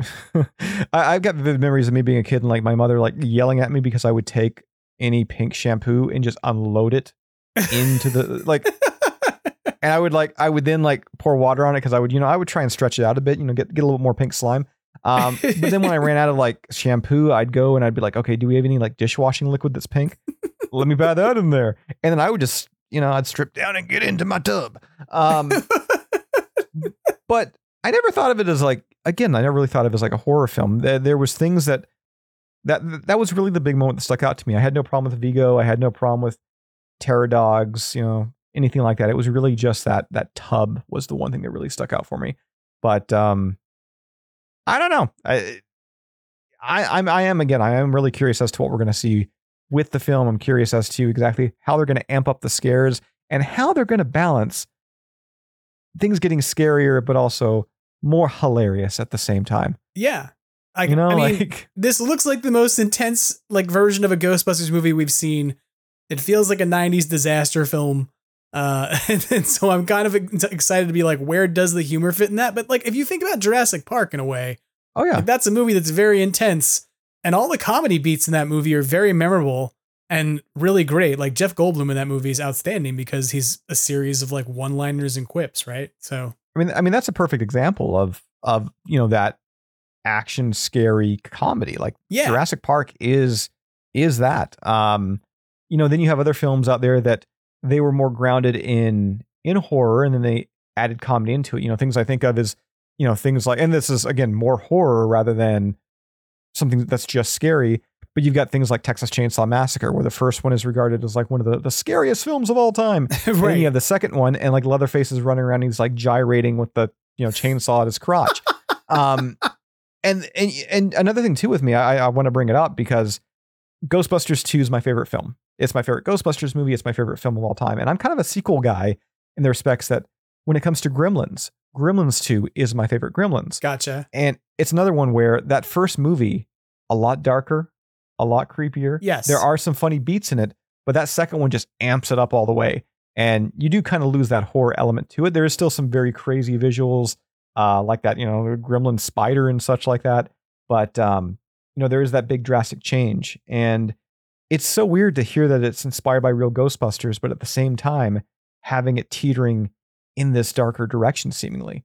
But at the same time, but again, at the same time, you've got those real Ghostbusters episodes like Collect Call Cthulhu that dived into those, you know, really creepy moments that if they were taken to the big screen, you know, Samhain, Boogeyman, um, it could totally work. So, Yeah. um, yeah, anticipation. That, that's what I got. it makes me very interested. I mean, I'm, I'm always interested in Ghostbusters stuff to begin with, but I think that like I've been thinking about how I feel about this movie versus Afterlife, and that one I was like, I think that had a lot riding on it because the pandemic happened. It was delayed, Mhm. and it was kind of like getting back to normal was getting to the Ghostbusters movie we were we were all waiting for, but it also had this very big like emotional weight of, um, I I don't know, sort of like continuing or closing out something that I had been waiting for for decades, right? Another Ghostbuster story that the closest thing I had to it was a video game that many of us had just accepted as a movie. you know, just like this is yep, this would have what that movie would have been if they made that movie. And here it is. It's just a video game now. Um, but this time around, I have a lot more intrigue and excitement about what is to come that's new, not what I need to see that's like, I wonder what happened to my old characters. And probably my exception to that is Slimer, right? He's the one thing I didn't get in the last movie to know what happened to him. So to find out more about him is really intriguing to me, and I'm stoked about it. So um, I can't Yeah. wait for this movie. I mean, the way they kind of did it, eh, I I think we're going to look back on it after Frozen Empire comes out. Comes out, we're going to look back on Afterlife. We're going to look back on Frozen Empire, and I think we're really going to like see that the way they did it in terms of okay, let's introduce the the you know the main characters. Well, not really introduce, but you know, bring them back a little bit, like you know, Bill and Peter, Ray, Winston, what have you. Introduce these new characters, the Spengler's family, tie up Egon's you know loose ends. Do that first, and then we bring back arguably the biggest character, which is New York City Right. in in the you know in the next one, and we've already got everything established now with you know the, the main cast. We can add a little bit more spice in there with uh, Kumail and uh, you know everybody else, Patton and such. Um, I I, I think that uh, definitely Gil and Jason they they had a long term plan at least in mind. You know, it wasn't the thing where it was like, okay, we'll do Afterlife and then we're gonna you know if it does well, we're gonna do the next one. I almost feel like there was that groundwork there where that concept was definitely in there. You know, if it does well, we'll do the next one. But they had a good idea as to where they were going to jump from if they got that opportunity. Yeah, I agree. Um, it gives me a sense that these movies were kind of planned together. You know, Mhm. they's not in a sense of like they were all shot in the same period of time necessarily, uh, like a Back to the Future kind of thing. You know, but that there's a, a definitely definite glue that's going to stick us all together in a way that I think makes a lot of sense. So I'm super excited about it. I can't wait to see what's going to happen with it next, and you know what we're going to get in terms of additional reveals as we get closer to it. But you're not wrong. You said a few minutes ago that like we're basically three months away from this thing. You know, if the movie's releasing in the fourth week of, of March, right? We're in the second week of December at this point. So, Mhm. Yeah, you're looking probably at like three months and two weeks. And don't forget that February is short. So, I mean, all the uh, all the marketing still says coming soon though, so that's unsettling. but I thought that they had confirmed a date, like in Japan. I They thought have. that was the sort of a global release date had been announced of Eh. some sort. I mean, things can always change, but you're you're you are right. I mean, that was one thing. Who reported that? Ghostbusters News. I don't know. Um, yeah, that is, that to like, one thing. I thought you said this. Why are you not telling us the truth now? uh, I- mean, yeah, they they doubled down on that, especially with like the uh, Dark Horse comic uh, coming out two days before Right. the movie's supposed to hit theaters. Like they've got a pretty good indicator this thing is coming out in March, and I feel like with uh, where everything was moved around, like with Spider Man getting moved around and everything like that, like it's got to hit that. Like I'm sure Mhm. there's pressure from Sony where it's like you guys need to get this out for that. And I feel like at the same time too, it's kind of a good, almost like a perfect storm where, yeah, they're filming a little more than three months away from release, but they did have that extra time during the strike and everything for you know Jason and Gil to go in and get those early cuts done. You know, to see exactly okay, this is what we need, this is what we can kind of start working on. They had that time to kind of at least you know add, add that extra sizzle to the film. Yeah. Um, I think that it's going to be a great picture when it comes out, and I can't wait to see it. Uh, and I hope that everything else that happens to put it together goes smoothly, so we do see it on time and everything in March, uh, with all of its components and things intact. That we we hope to see them. So um, we'll keep our fingers crossed that everything stays on the level in terms of production timeline. Although I can't again, I can't imagine that they would have announced, you know, the Japan release date and sort of the the comic book like you're saying in the same way. I did mention this last week, and I um, wonder what you think about it. I think that the comic book is probably going to have to be some sort of standalone story that you won't need to go into this movie because it's going to release over four months or, or four issues, right? Yeah. And the first of those issues Yeah. is going to drop the 27th. So you're not going to have the whole story told to you before you can potentially go in and to watch the movie. So it's kind of like they exist together, but whether or not they need to exist together is questionable, you know? So is it potentially is there potential they could push this? Maybe, but it probably means at this point pushing dates like globally and making a lot of changes to do it. So I imagine Yeah, and, they can to stay on track at this point. To me, I mean, the comic they're going to play it smart. It's it's just going to be extra filler for the hardcore fans. Um, Yeah. I feel like they're going to have this out. I feel like around the time Spirits Unleashed is probably going to do some type of an event that's going to tie itself to that. Not canon, but it'll tie itself to that. Um, I, I think we're going to get a lot of those things where if fans want more story, if fans want more narrative, it'll be there, but by no means necessity to enjoy Frozen Empire. Yeah, I agree. Um, and speaking of Spirits Unleashed, since you brought it up, that's uh, kind of gives us an opportunity to talk for a second about Ghostbusters video games. Where the really short news this week is that if you're listening to the podcast on the day it comes out, then today is the day that the holiday sweater will become available in Ghostbusters Spirits Unleashed, which I had reported last week was an array of sweaters because I didn't pay enough attention uh, to your coverage, which way to go on doing a better job at covering things than I do. but um, you pointed this out that actually most of the sweaters won't be out uh, until after the holiday because Yeah, of a glitch over at IllFonic. it's kind of funny if you if you look at the mark well actually they deleted the uh the, the posts uh the original marketing for the game um they showed off a slimer and Stay Puft marshmallow man sweater and that's what they were like using to advertise the the live stream the twitch stream Right. and wouldn't you know it about a day beforehand all those posts get deleted kind of a head scratcher and then they post one of just a very generic sweater just a ghostbuster wearing just it's it's your standard you know I don't know, Walmart holiday sweater. Yeah. And uh, yeah, it turns out that I'm assuming there was an issue. They probably, I don't know the exact reasoning. They probably just submitted the wrong update to to you know to Microsoft, Right. Sony, what have you. There, I don't, I don't really know the exact story, but I know Albert uh, from IllFonic during their live stream. He said it was he he kind of said it was a little bit of an oopsie, and he just said it they encountered an issue while trying to release the holiday event. But yeah, we're gonna get the first initial sweater, and then the other what is it? Other five they're going to come at a later date, most likely after Christmas, is Yeah. what's been said. I would Um, imagine, given that they have announced that IllFonic will be on break as of December 16th through the end of the year. So, Yeah. um, yeah. with this coming out on the 13th, I don't imagine we're going to get another update within by the end of the week to No, fix it. no. You know, No, I I do like the fact though that um, out of the sweaters, I do want to state that it's not the exact same design, but there's one sweater that's tan and red that gives me Kevin McAllister hat vibes from Home Alone, and I love it. I love it so much. yeah. Yeah, you're not wrong about that. I'm looking at it Yeah, now, it- and it does look like it's that. in no way the same design. Like when I first saw it, I'm like Kevin McAllister, and then I compared the hat to the shirt, and I was like, oh, Right. it's not the same. But still, to me, it's the Kevin McAllister sweater, and that's awesome. I I, I just I, I want to make Kevin now in the game, just running around and you know the sticky bandits, the wet bandits. Um, hey, what we really need now is a Home Alone game built on the same engine, right? This- oh, that'd be so good. It would be kind of fun, right? You could set traps and things just like the Ghost can, and that would be good. IllFonic, if you're listening, this is the next license to go chase. Oh my god, that's so perfect. That would be so amazing. Yeah, you could play as the Wet Bandits, like on the other side of it. I used to play all the like every Home Alone game that's ever been released. I've played like even like the horrible imported like PS2 Home Alone game. I played every one.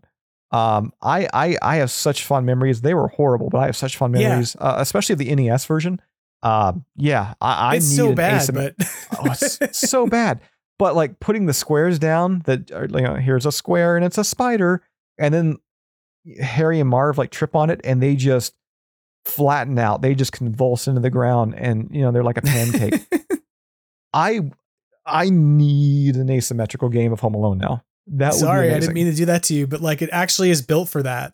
you could like even have like e- all the kids, even the crappy ones. You know, you could have like Kevin and Alex from number three, and after that, my mind kind of goes hazy on the Home Alone kids. But the other ones, All I know is that if you play as Kevin, your Mhm. ultimate is that you summon the old man with the shovel. And he just just comes in and clobbers everybody with the shovel. you could and maybe beforehand, like as you're waiting in the lobby, like you're there, and you like you can shoot. Like I don't know how you'd play it. Like it would just be Kevin alone. Yeah, it'd have to be Kevin alone, and it'd be the Yeah. Wet Bandits. So I think as Kevin, what you can also do is you're preparing, and the family hasn't left yet. So like you could give Fuller Pepsi, and like he can like pee everywhere upstairs. So like when they break in, like they're like they're tripping and everything. Oh, it'd be so good. It'd be so good. But yeah, you could said love. I mean, it would be weird to have four wet bandits, but I mean, you can make it work. You know, it's Uh, fine. Home, Al- Home Alone three. They had they had uh Oh, four yes. bad- yeah. I, under underrated Home Alone. I just want to say. It's a totally different I- family, isn't it? You know what? T- eh, yeah, his name is. I think his name is Alex Pruitt. It took place in Chicago. Like I- I'm like how I'm playing like all like coy about this. Like yeah, I think it's this, but like I totally know. Like it takes place in Chicago, right? And like one of the bad guys' name is Burton Jernigan. uh, yeah, I lo- I love Home Alone three. It's great. What I'm I- hearing you say is that you'll be starting a new domain soon called homealonenews.com. And uh, that's where I can find all of the latest and greatest headlines about Home Alone. God, that news would be so sad. I didn't even I didn't even watch the last one that was like on Disney Plus. I, I know Buzz was in it. Um, but yeah, I, I, I don't know. Uh, but yeah, Home Alone three, un- underrated. Such a good film. Um, that's another f- film series where I think the second one is the best. Yeah, I mean, again, I will I will say that part of the reason I think that's important is because of a reason you said that Ghostbusters is important as a characters earlier, which is that New York is Yeah. a character in Home Alone 2. And the house is far more like a setting in Home Alone is. 2. It's not really a character, you know. But Yeah. yeah. Turtle doves. You know, Duncan's toy store. Oh man, that big cheese pizza. I do wonder oh. how kids react to that movie today if they watch that and then they go out in New York City and they see poverty and they see people living in tents and they're like, I just need to give people turtle doves. It'll be fine. It'll be okay. It'll be fine. Yeah. I don't know. We got on Home Alone, but it's fine because it's extra. Sometimes the extra and extraplasm is the extra stuff we talk about that is not Ghostbusters, but is fun to talk about. So The Ding Um, Dang Dong Hotel.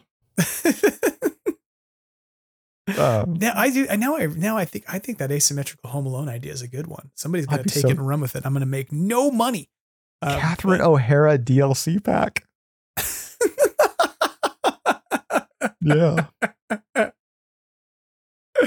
oh my god, that's awesome. Uh, there's got to be a bonus level where you get to ride around in the back of the uh, rider truck with the polka band, and uh, Oh yeah. somebody make this now. John Candy. Oh man.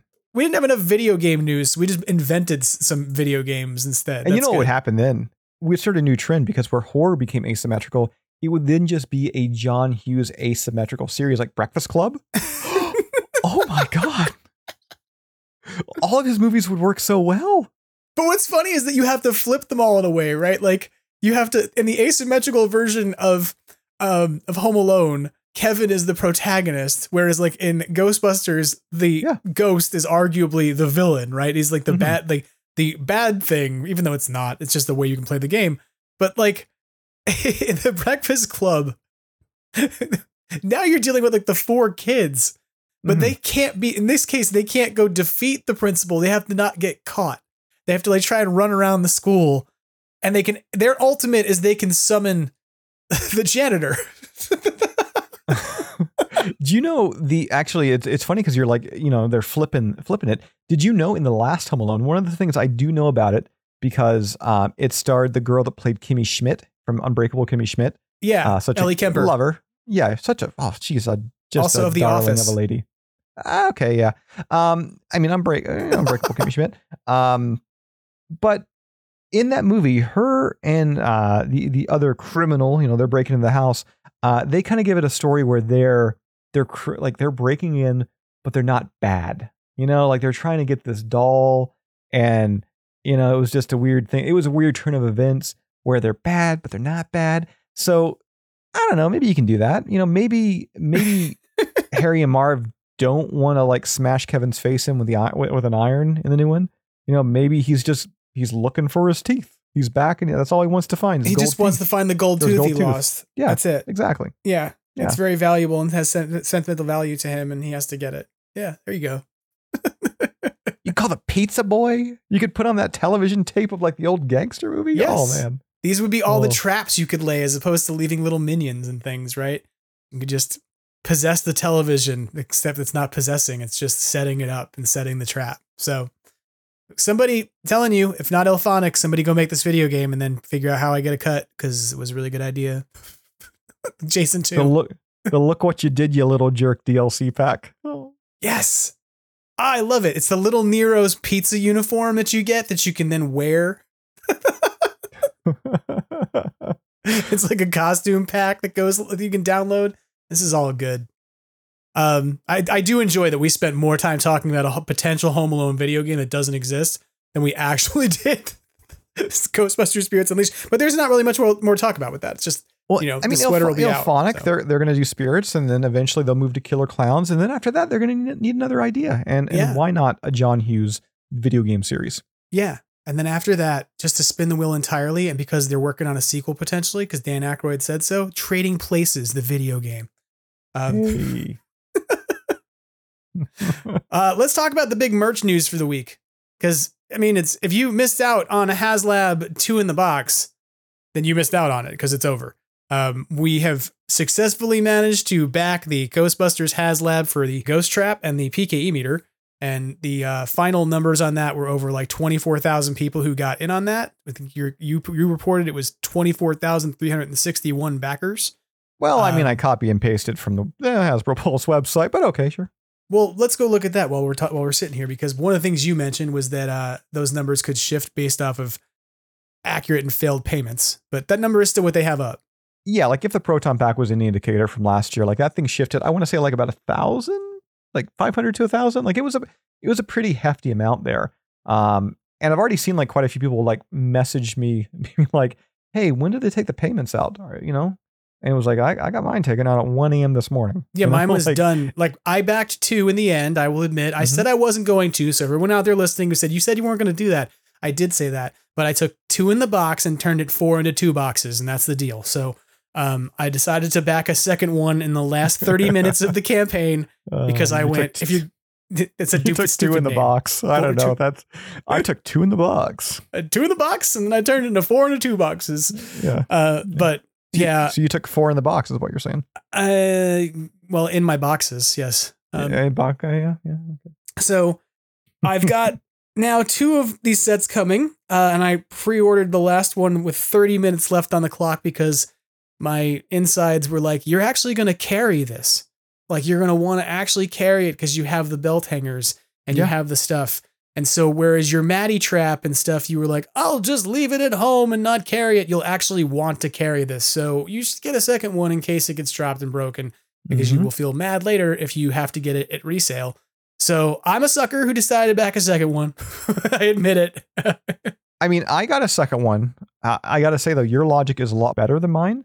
Uh, because I'm just stupid and I'm just like, you know what? It's got Ghostbuster two rods on it. I want to display both.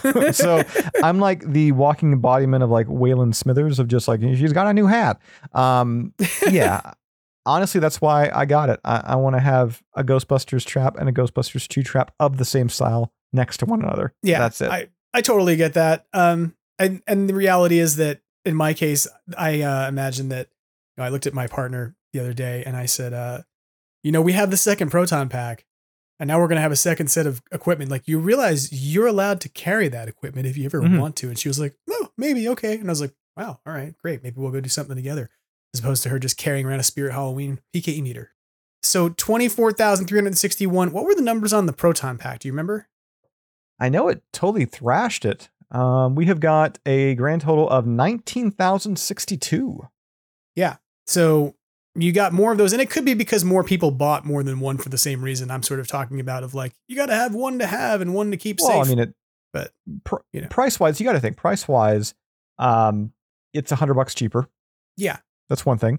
And also to the fact too that I think as weird as it sounds, some people were kind of thrown off with the proton pack. Like the more casual was thrown off, like, wait a minute, I need to buy a Neutrino wand with this. Like I need to buy an extra item. Well, this was just all contained. And not only was it all contained, it felt like he got a deal, you know, two in Yeah. the box. I was saying this week that uh that is if you really get down to the price of a proton pack, it wasn't just a hundred dollars more expensive because you No. did need that neutrona wand. Right. So it was like realistically you were spending what was it, four forty nine, I think, for the um or three ninety nine with four forty nine with the shipping by the time you were done and the tax. So you're spending about 450 bucks plus tat with tax and shipping to get the thing to you, but then you still needed to get a wand, which was going to cost you like at least another 100 bucks for the wand. So you're up to like 550, 575 with tax and shipping on both. So, you know, like the cost of two of these was the, essentially the same as buying a pack, which is part of how I parsed it out.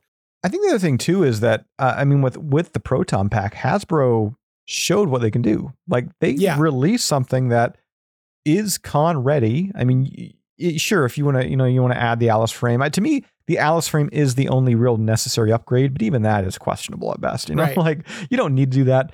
But to me, that's that's my must have. That's my go to upgrade. Um, but everything else, I mean, it, that thing's con ready, and everything I'm seeing from the PKE, PKE, and the Ghost Trap, aside from possibly wanting to add like a you know a smoker inside the Ghost Trap, right I can't think of any other alterations. Yeah, I, I kind of agree. I think that they seem pretty good to go out of the box. My one limitation to that will be we'll see how long they run for. One of those things that I think you probably do need for a, HasLab Proton Pack for cons is a keep alive. Because you Yeah. do have that like whatever it is, 32 second timeout, or I can't even remember how long it is at this point. But I think that this is a really cool thing that they got done. I am regretful to hear that Hasbro is going to lay off 1,100 workers at the holiday season right after this very successful HasLab, uh, which has been announced this week, which is kind of a bummer. But yeah, it's it's it's definitely. I mean, it's awkward timing on on reporting, uh, to say the least. yeah, Um, but we got to keep in mind. I mean, the I know I saw some people like, how could they do this when the you know the two in the box was so successful? The HasLab business, I mean, the Hasbro Pulse business is so much of a small fraction as to what Hasbro actually does. Like there is absolutely. so many more things, you know. Yep. Uh, they're just not your traditional six inch, seven inch figures and these HasLabs. There is so much more that they do. Oh, agreed. I, I 100% agree with you. And it's even beyond figures. I mean, I think that people Yeah. sometimes forget that like Hasbro's the company that makes Play Doh. Hasbro's the company that makes My Little Pony. Hasbro's the company that makes all kinds of board games and stuff, right? Like they own uh, you know, like Clue. so it's they have a lot that goes on that has nothing to do with action figures in terms of profitability and what have you. Um, but I was a little, it was kind of like almost bittersweet. It was like, oh, look at this. It's great. Like they did a great job of releasing this campaign, but also some people are going to maybe go home for Christmas not so happy. And I sincerely hope that none of those people worked on this Ghostbusters HasLab because they've done nothing but make people sto- stoked and excited about this thing.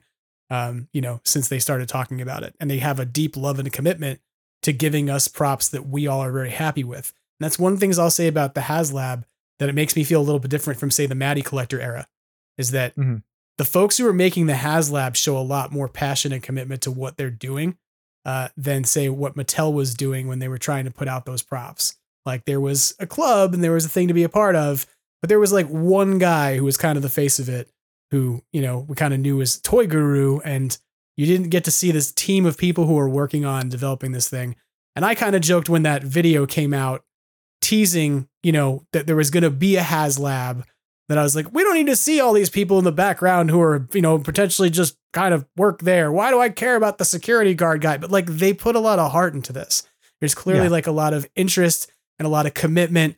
And as much as I kind of cr- critiqued the marketing campaign and how it was done, I don't think that anybody who works at Hasbro who worked on this project is somebody who doesn't care about Ghostbusters in some way, you know?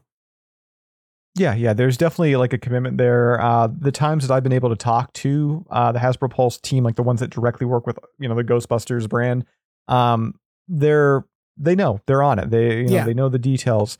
Um, they you can definitely tell they strive for every little thing that's on there. You know, whether or not it's an extra penny, five cents, ten cents, what have you, for this extra paint app. You know, if they, if they know that it's going to be pivotal for somebody like ordering, if it's going to be pivotal, it's going to be it's going to be you know important for somebody.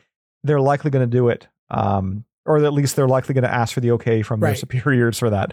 Um, yeah, they're they're fantastic. I I cannot I I do not have a a crossword uh with any of them. I have Mattel, to also think Mattel, on the other hand, let me tell you, Where is my one sixth or my one twelve Ecto one? Where is it?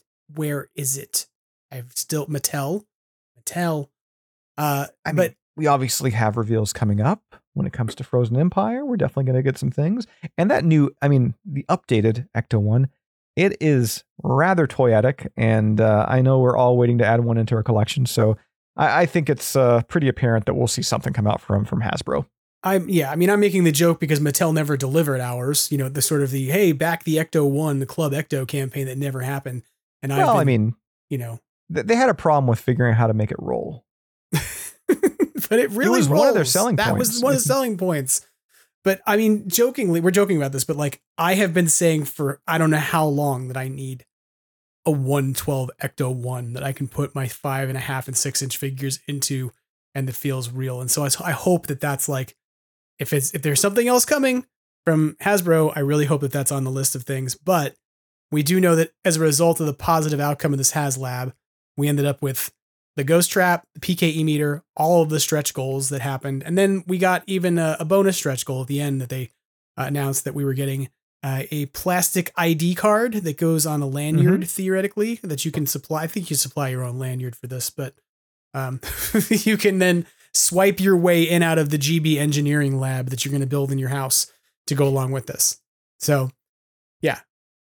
Can I can I add that for anybody who is angry over this unlock, stop. I had like legit people like angry like, "Oh, all it is is like a patch and a card." Hasbro did not need to do this. They were after that Adam Savage video, they were already guaranteed what they got. You know, yeah. what they ended up at the 24,000 to think that anybody signed up, to, to think that anybody like this patch was like the selling point, it wasn't. This is a thank you from Hasbro, you know, to the fans. Right. So come the next time around, you know, when it comes to the next HasLab, hopefully, um, fans are going to remember that. And yeah, I, no reason to hate on Hasbro for you know for not giving you another physical. I don't, I don't even know what else they would give you. Like I don't either. You know, melted mini puffs. That's the only thing I kind of feel like we kind of should have gotten. Maybe you know they could have carried the trend whenever they do a HasLab, we get a new form of the mini puffs. But um, for the extras that are here, considering the props that they are, I I've got no complaints. None. I mean, I have like I was thinking about this today that like I'm gonna have so much more functionality out of this than I do my Matty props for the simple fact my Matty, you know, not my PKE maybe, but like out of my trap for sure. By the simple fact, like I have something to hang it off of. Mhm. like, and it's designed to go with it. It's not like I've got to figure out some rig that's gonna work and figure out how to affix a V hook to the bottom of a thing and change it such that I've modified it forever. Like, I don't have to do any work. There's there's No. literally no work to do. It's just like literally take a thing out of a box and enjoy it, which is really something that in our fandom I think happens very infrequently. I think there's a lot of folks who buy a thing and the first thing we're inclined to do is to figure out how to start modifying it, whether it's the proton pack, whether it's uh, you know, different traps, spirit Halloween traps and different things and reweathering them. Like the fact that I'll be able to take this out of a box and just be like, boom, I can hang it on my belt and be happy and use it at my next con I go to really excites me. Uh, so obviously I won't get to do that till fall when it actually ships. We got a year to wait until we see them, Mhm. but, um, but that's okay. We got something to look forward to. It's good. So, um, any other comments about the HasLab? Anything else you want to add? Um, no, I'm I'm just I mean, it's amazing that uh, you know it did cross twenty four thousand. That it was uh you know it it uh, it was already from the get go like those first three days once it finally you know hit that initial ten thousand goal to get to get funded. I mean, it was already on track to beat the Proton Pack, and Yeah. uh, thankfully that Adam Savage video was there, and it kind of gave it that added boost. Um, I am curious to see if either the PKE or Ghost Trap will get any upgrades in Frozen Empire, which will then in turn mean for five six months people are going to be already like 3D organ like you know, making their own 3D files, getting ready for the release.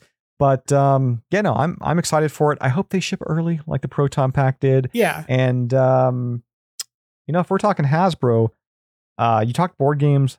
Hasbro makes Ouija boards. Can we get like a Ghostbusters Ouija board? Yeah, that'd be cool. If there's anything, you know what? I I, I want to just mention right here. I find it funny. you know, Ouija board's evil. People kind of say that. I always I always like when people get like worked up over a Ouija board and it's a Ouija board made by Hasbro. you know, like if it's like a wood Ouija board from like your great grandparents, like I'd be like, okay, I'm a little freaked out by that. But like if it's like a Hasbro made Ouija board, we're not going to be summoning, you know, the, the seventh layer demon with that thing. So I don't know why. I, I just wanted to add that in there. And yeah, Ghostbusters Ouija board. That that feels like a, a tie-in. Yeah, I I can see that. I'd be I'd be cool with that. I've um I've thought about this that there's some different ways that they could market uh some other Ghostbusters tie-ins. Like I think that would have been a better board game tie-in than like Monopoly, you know. Um they they, they have Yeah. Monopoly, it's fine. It's but it's Monopoly, Monopoly. Clue. You know. Yeah. You know, but Ouija board, you're not that's that's actually not a bad idea. But but I mean, Ouija's not a game, right? Like you're just you're just No, it's an sitting int- there it's an interactive thing to do, you know. you're just trying to scare people with it. That's Yeah. that's- yeah. Yeah. Um Yeah. but I mean, I don't know who actually takes it seriously as being somehow tied to the devil at this point, but Someone is writing in the comment section right now. Like, yeah. you guys don't know my great niece. She got possessed because we played Hasbro. I don't know. Like, we bought this ghost trap on wheels and it had Satan inside. oh, that's a joke that just keeps on giving. Beyond the HasLab, the other merch news to talk about real quick. Uh, the Tubbz vinyl figures are getting re-released, uh, which you Mhm. reported on on the seventh, uh, with new some new packaging to them. I have to admit that I'm completely unfamiliar with the Tubbz rubber duckies Ghostbuster guys. Um, but you've reviewed these, right? I've reviewed some of them, not the whole line, but you know, I've taken a look at some. Uh, yeah, initially when they're when these are released, they're released in tubs. Get it? Yes. Like they're in okay, little good. bathtubs or whatever, right? Yeah, pretty much. Yeah, you got like uh, the bottom, which is usually branded. So like for the Ghostbusters, it looks like a green bathtub has the Ghostbusters title on it, and then the top half is just uh, pretty much like a window box that you just kind of snap on. And that's how they were initially packaged. And over the past year, I want to say they've kind of been getting more into that like Funko trend with like the window box and you know more of your traditional vinyl collectible. And they've already done Stay Puft and Slimer in the style. And when it comes to the original four Ghostbusters, Peter, Ray, Egon, Winston, they've been a little bit more difficult to track down, at least at like standard MSRP, especially Egon. Gotcha. So this is a great chance for people who missed out on that first run. They can grab Egon now at his, you know, once again, his MSRP pricing. Um, you get the whole set now at a nice price, and at the same time too, you can get them all with uh, matching boxes now. So, um, yeah, I pretty pretty cool. Um, I'm still waiting for them to do Janine in that style, uh, and it's either this month or next month. But they have a uh, like a mini two inch tall Stay Puft Marshmallow Man tubs also getting released. So yeah, they've got like a lot of stuff in the in the works, and I mean Numskull. They've also that's the same company that they're doing the uh, quarter scale arcade as well Gotcha. next year. So like those guys are, are just running without license right now. So I'm kind of curious to see what they they cook up uh, as we get closer to uh, to Frozen Empire. I think the weirdest thing about the Tubbz figures is that Mhm. all of the Tubbz figures are ducks, right? All of them are in the shape of a duck. The Yeah. Stay Puft is a white duck that has like a duck bill and a duck face. But then the Slimer one is like Slimer, but it has a duck head hanging out of its mouth. So it You know looks why? like Slimer is eating the duck. but you know why? Why? These are cosplaying ducks. I see. They're not the characters. They're like they're not the characters as ducks. They're ducks that are cosplaying as the characters. so you think about the Slimer costumes out there. Typically, your head's coming out of the mouth, right? so strangely, it's it's it's pretty accurate. But the duck has no feet and it has no wings because it's completely contained inside of the Slimer, right? So it looks like it's being consumed by Slimer. And Oh, this is kind of the figure I want the most because I'm like, I just want people to ask me why I have a duck being eaten by Slimer. You know, honestly, the standout of that line to me is the Janine Melnitz, because like they gave her like her sassy glasses, her earrings, yes, but they gave her like like leg hose, like her hosiery on her leg, and it just it just rides up on the back end of her tail. It's so weird, but the fact they included it, yeah, just so good, so good. Well, this is definitely a an unique line. It's something that I have not collected thus far. I have to admit, um, because I was like, I don't necessarily understand the appeal of rubber ducks, but I have to admit that I kind of really want this Slimer that's eating a duck. Yeah, they're I, I can see them being kind of a hard sell for people. they're uh, they're a little unique, but uh, again, for me, the Janine's great, and I gotta say, the large Stay Puft they released Yeah, is quite the head It's turner. Like I was, I was one of those weirdos that like picked up a bunch of the Unbox Industries Japanese like Ghostbuster figures, like where the Ecto one got turned into like a Gundam and stuff like that. Um, or you had like Slimer with legs and those kind of weird figures. So having a massive Stay Puft Marshmallow Man as a duck Yeah. really fits in with those figures. So it, it it's definitely on my like my oddity shelf. yeah. I um, I, I think it's they're definitely fun. They're definitely pop well. And I'll say this: for nine dollars or eight ninety nine a piece, like that's cheaper than a Funko Pop and way more unique and cool. like I'm just say that. Like Funko Pops all kind of look the same to level of like I found out recently there was a service they put out called Pop Yourself, which is kind of like Mhm. the plasma or the plasma series um or selfie series thing Hasbro was doing, except way more rudimentary because it's just like, hey, it's Funko Pops. We just put something on the figures that all look the same, and that is a hallmark of you, and that's you now. So, um, yeah, for nine dollars for eight ninety nine a piece. If you are interested in those, hop over to Ghostbusters News and use the link in Jason's story to pre-order them. That's the easiest way to go find those. So, That said, though, if Funko added Ghostbusters uniforms like Ghostbusters torsos, I'd be all over their pop yourself thing.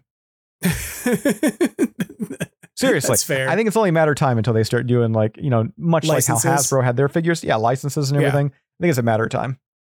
The final piece of merch news we got to talk about, you and I have talked about in the past, is this Bradford Exchange lamp um, that's Mm. coming out of Slimer. Uh, that is really, I think, honestly, probably my favorite thing I've seen Bradford Exchange produce since the hoodie they made because I own Yeah. that and it's really nice quality and I really enjoy wearing it.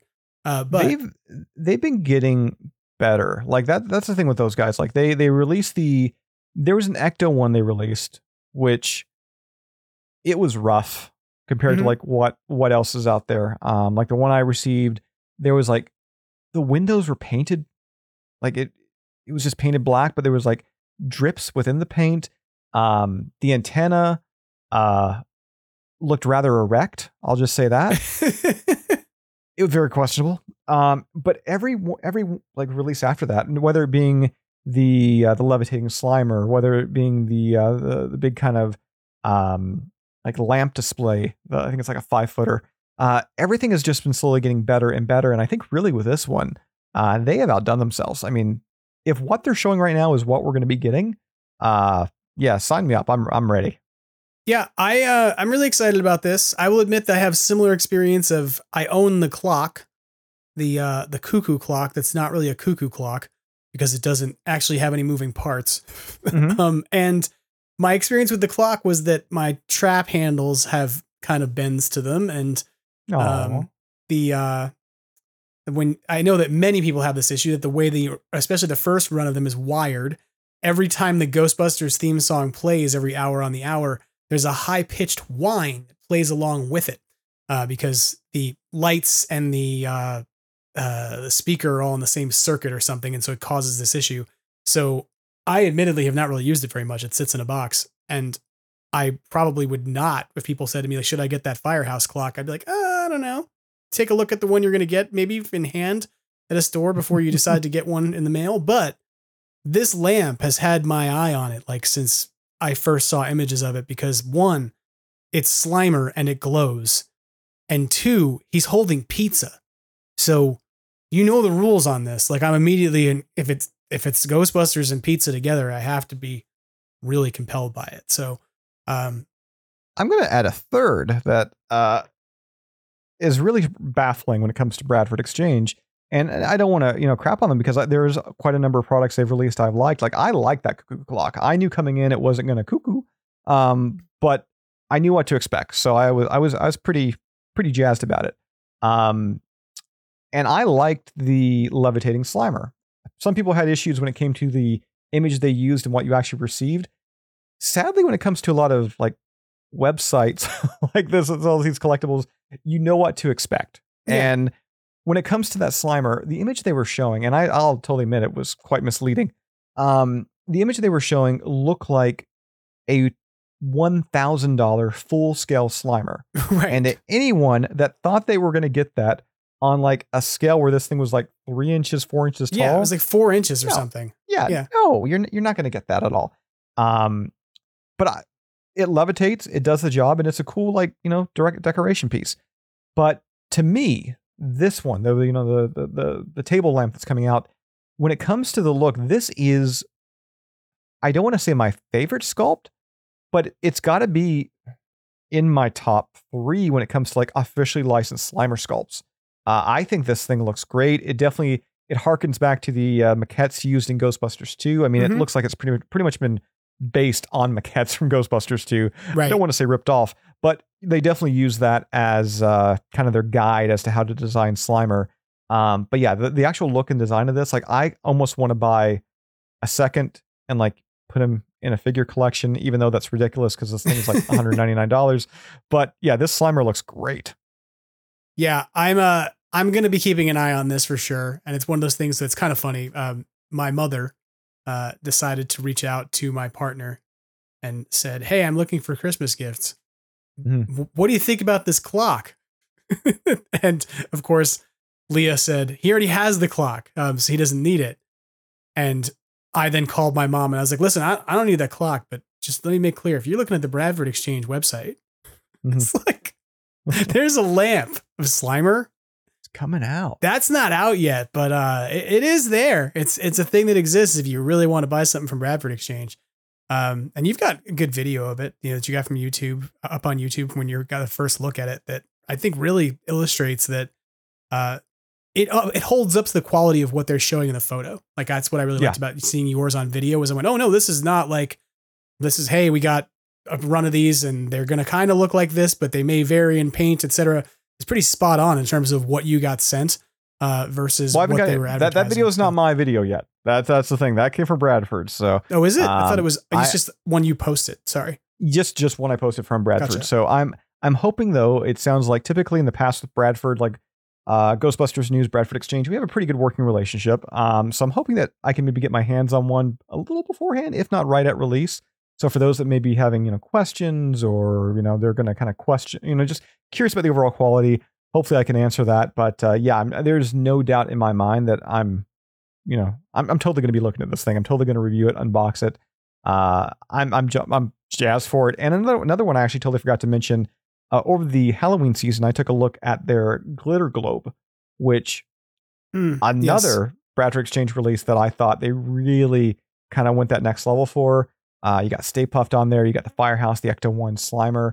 Um, yeah, it, it, it's just something where I don't know if they've kind of changed around who's looking over that Mhm. section, but my conversations with that company, um, you definitely have people that know a lot more about the brand now, and you can definitely tell that there's you know more of a passion there. Yeah, I, I have to say, I do feel that, and I should say this, I do feel that my Firehouse clock was an early run. Like it was one of the first ones when it first came out. Somebody bought it for me as a gift and then put it away. And it was like beyond the point where I felt like I could call and be like, this has got problems with it. Um, but I have seen others since then that don't have the same issues, you know, that don't squeal the same way. But I know that Chris Stewart's got the same issue where his makes a whining noise when it plays the theme song. He's mentioned it. But um, you know, I think that there is a, an, impro- an improvement on the QC, and I'll say I, I've said this already. My, their hoodie, as much as it costs a bunch of money because it's like a hundred dollar hoodie, the embroidery work on it is really nice, and it's like w- really soft and one of my favorite hoodies that I own because it's not something I would have bought for myself because of the cost involved, and somebody got gave it to me as a gift, and I've been incredibly grateful for it since because I never would have imagined that um, I could have looked at a hoodie and been like, yeah, that's worth a hundred dollars. But that one is like, it actually is something Yeah. where, you know, if you put the money down on that hoodie, it's actually durable and holds up and is really well made. So, um, you know, there. That's the other thing too with Bradford Exchanges. They are uh, when it comes to their pricing. I don't know what their uh, you know what their markup is, how much they're taking home. Um, but it it is the Bradford Exchange. I mean, this is the company that as a kid, you know, you'd get pamphlets in the mail, and your family members would buy up like crazy exorbitant plates from, and you'd go over to their home. And they would have it behind, like you know, in, in a china cabinet, right? Like, right. this is this is the same Bradford Exchange. So, um, with that in mind, yeah, pricing is it's, it's usually a little higher up there. Yeah. But once upon a But time, who else is making this stuff? You know, like if you want a Ghostbusters cuckoo clock, even though it, once again it doesn't cuckoo, who's making this stuff? Who's making five foot tall lamps? Who's making Slimer Yeah. themed lamps? Like, if you want this stuff, these are the guys to go to. Yeah, you're not uh, you're not wrong about that. So, you're, especially if you're looking for high high end collectibles and um, that you know are authenticated and such in terms of having certificates of authenticity that uh, are numbered, etc. So. Uh, that lamp is available for pre-order now uh, over at Bradford Exchange. It releases, I believe, in March, right? March Yes. fourth of 2024. So you pre-order the lamp Frozen now, you can have it in time for the movie. You can be like, I'm gonna go and sit next to my lamp and wait for three weeks for the movie to come out. Also, Slimer's got a butt. I, I, I should add that too. I was going to ask you this before we wrapped up talking about this as, as to whether or not you had a, a booty rating so far, but I mean, it- right now, if I want to, like, it, it's gonna be, it's gonna be a ten. Like, this is gonna be uh, a fantastic piece. Uh, I mean, and the cool thing too is not only is it a lamp, but like the shade glows in the dark too. Like, yeah, you know, like that's so cool. Glows like the Ghostbusters logo. It's got the logo up top there is like the the screw for the shade too. Um, yeah, branding all about. I'm. I think my favorite thing about it, honestly, is like it, it's a nice figurine, but the fact that he glows along with the light bulb and the lamp is like, Mhm. it's really cool. Like you could probably put a black light lamp in there, like a black light Ooh. bulb in the actual fixture, and then Mhm. he's gonna light up on his own. You can probably create some pretty spooky effects that way. So I might try that. Action figure photography. There you go. That's the deal. You get some glow in the dark slime. It's ultraviolet. Things get really spooky. So, um, well, that sort of wraps up what we had to talk about this week in terms of news. Um, do you have anything else you want to add about things that are going on? Things you want to plug at Ghostbusters news? Uh, nothing really immediate. I mean, obviously, we kind of covered all the uh, the big news stories over the past week. I mean, I, think the big thing though is just to keep up to date. Uh, keep checking out Ghostbusters news. Keep checking out Extraplasm. Uh, because obviously with uh, the teaser coming out just last month, now we got Slimer. Uh, we are at that that, that that great kind of kickoff point of a film's marketing, and I would assume like a full length trailer. It's on the way soon. Yeah. You know, we've got um, the Super Bowl coming up soon too, so there's probably going to be some Ghostbusters, you know, something teaser wise or trailer wise, kind of uh, attached to that. So uh, it's going to be an exci- exciting, uh, you know, next couple, you know, I guess next three months. yeah, I'm I'm excited about what's coming ahead, and I want to suggest also people go and make sure they're taking a look at what you're putting out there regularly because, you know, I mean, I joke about it, but like you are probably the most number the number one source of Ghostbusters news, such that you're incorporated and discussed in the headline segment of this show all the time, and I'm always very grateful for um, how much you help to support Extraplasm by promoting its release each week. Um, it's made a big impact on audience uh, in terms of the show and brought a lot of new people into it. And so I thank you very much for doing it because you're awesome. So beyond staying in touch with Ghostbusters news, uh, I think this is probably not the last time we're going to hear from you in 2023 on Extraplasm. If all of our plans come to fruition in the next couple weeks, I think you'll be back for a holiday episode, right? Uh, yeah. I mean that that's the plan. We're gonna, I guess, uh, I don't know, fire up the old Yule log, have some eggnog, and uh, from what I hear, maybe watch a movie. Yeah, I think we're gonna do a commentary episode for the uh, Christmas week to put out on uh, the the movie Scrooged. Uh, for those of you out there who've never seen Scrooged for some reason, you totally will have an opportunity to sit down and watch it with us. But for those of you who know what it is, uh, then you probably know that that's a movie that features Bill Murray and also features three ghosts of Christmas past, present, and future. And from my standpoint, that's a far enough connection.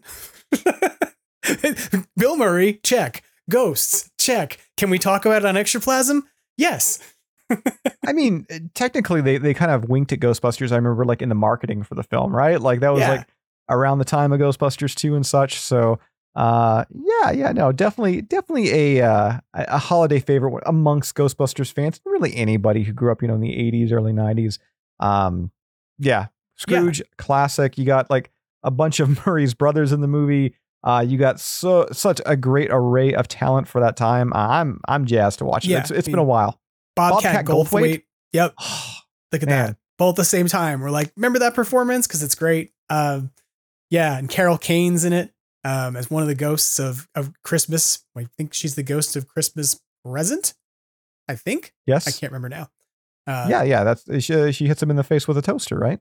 Yes. Um, again, Yeah. a connection to Ghostbusters. There's a toaster in it, uh, and Bill Murray. So, but to be real, uh, you know, to me, I look at this as being the extra and extraplasm. Sometimes we have the opportunity to talk about things above and beyond Ghostbusters and that are kind of tangentially connected. And to be frank, last year, Chris Stewart and I did Xmas Marks the Spot. So that's kind of off the table for us to do this year. There's not really another Ghostbusters Christmas oriented product for us to talk about. So I thought this would be a good thing to talk about. You don't have to make about. excuses. You don't have to make excuses. No, I Uh, I mean, we're we're definitely going to drop you know Ghostbusters talk. I mean, obviously, how can we not when it Yeah. comes to Scrooge? Um, yeah, but again, though, just just a classic classic holiday film. And uh, again, Bill Murray, Bobcat Goldthwait. Um, she's not in it, but I'm just going to say Catherine O'Hara because I, I want to think about Catherine O'Hara right now. A- ah, No, used to have a Karen crush on- Allen is in the movie. Karen growing Allen. up, I had such a crush on Cath- Catherine O'Hara. Did you see that she showed up with Macaulay Culkin to do his Walk of Fame star? I did. I did. It was so nice. I was She's like, such she a- didn't. She didn't forget about him this time. No. Oh, oh, she's a good mom. Yeah, Finally, after all these years. it's just a shame that they left him standing there at the at the star afterwards. Everybody else left, and he was just standing there going, "I'm all alone." if these kinds of terrible jokes are the thing that you like, tune in for the holiday episode.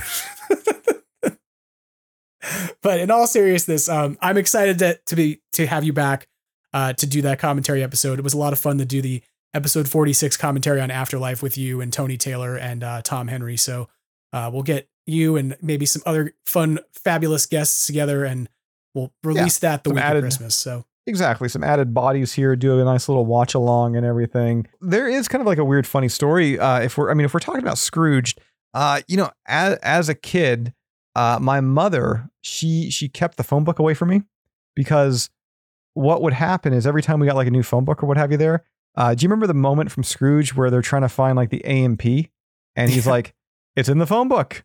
It's under A. If it's not there, then look under P. Um, I I would quote that uh way too much. Like if like company came over, I would take the phone book out and like they'd just be having dinner and I'd come into the room and be like, it's in the phone book. And yeah, like it was like my favorite line growing up as a kid. I never even understood it. Like I didn't really even know what the ANP was, but uh, yeah, it was just it was something that stuck with me, and that's like the one big line uh, from that movie. It's a good Uh, question. this- Do you know what an A and P is now? I know what an AMP is now. We don't have them up here in Canada, but I totally know what an AMP is here now. Okay. Well, I mean, they are also like wa- like randomly or you know pretty quickly going out of business. So wasn't sure if you actually knew what it was anymore. But yeah, Probably because they're so hard to look up in the phone book. that's why. It's exactly why. That's why Lumpy had all the answers back in 1988.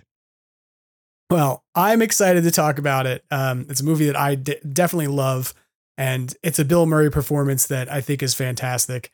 Um, a lot of the other ensemble casts in it is really great. So I forgot. I'm just looking now. I forgot that Jamie Farr is Jacob Marley in that movie. So that's J- Jamie Farr from MASH. So it's a good cast. Um, I'm excited to talk about it. We'll see who else is going to be on board, but come on back if you want to hear me and Jason talk about that on uh, dur- during Christmas week. And there'll be one more episode of Extraplasm as a regular episode that you'll find next Tuesday before that as well. So uh, I believe Tom Henry is going to join us for that to uh, kind of talk with us about his visit to see McKenna Grace at uh, Steel City Con and do all the autographs with her that the containment unit did. So you got definitely a few more episodes before the end of the year of Extraplasm, and Jason will be back for one of them.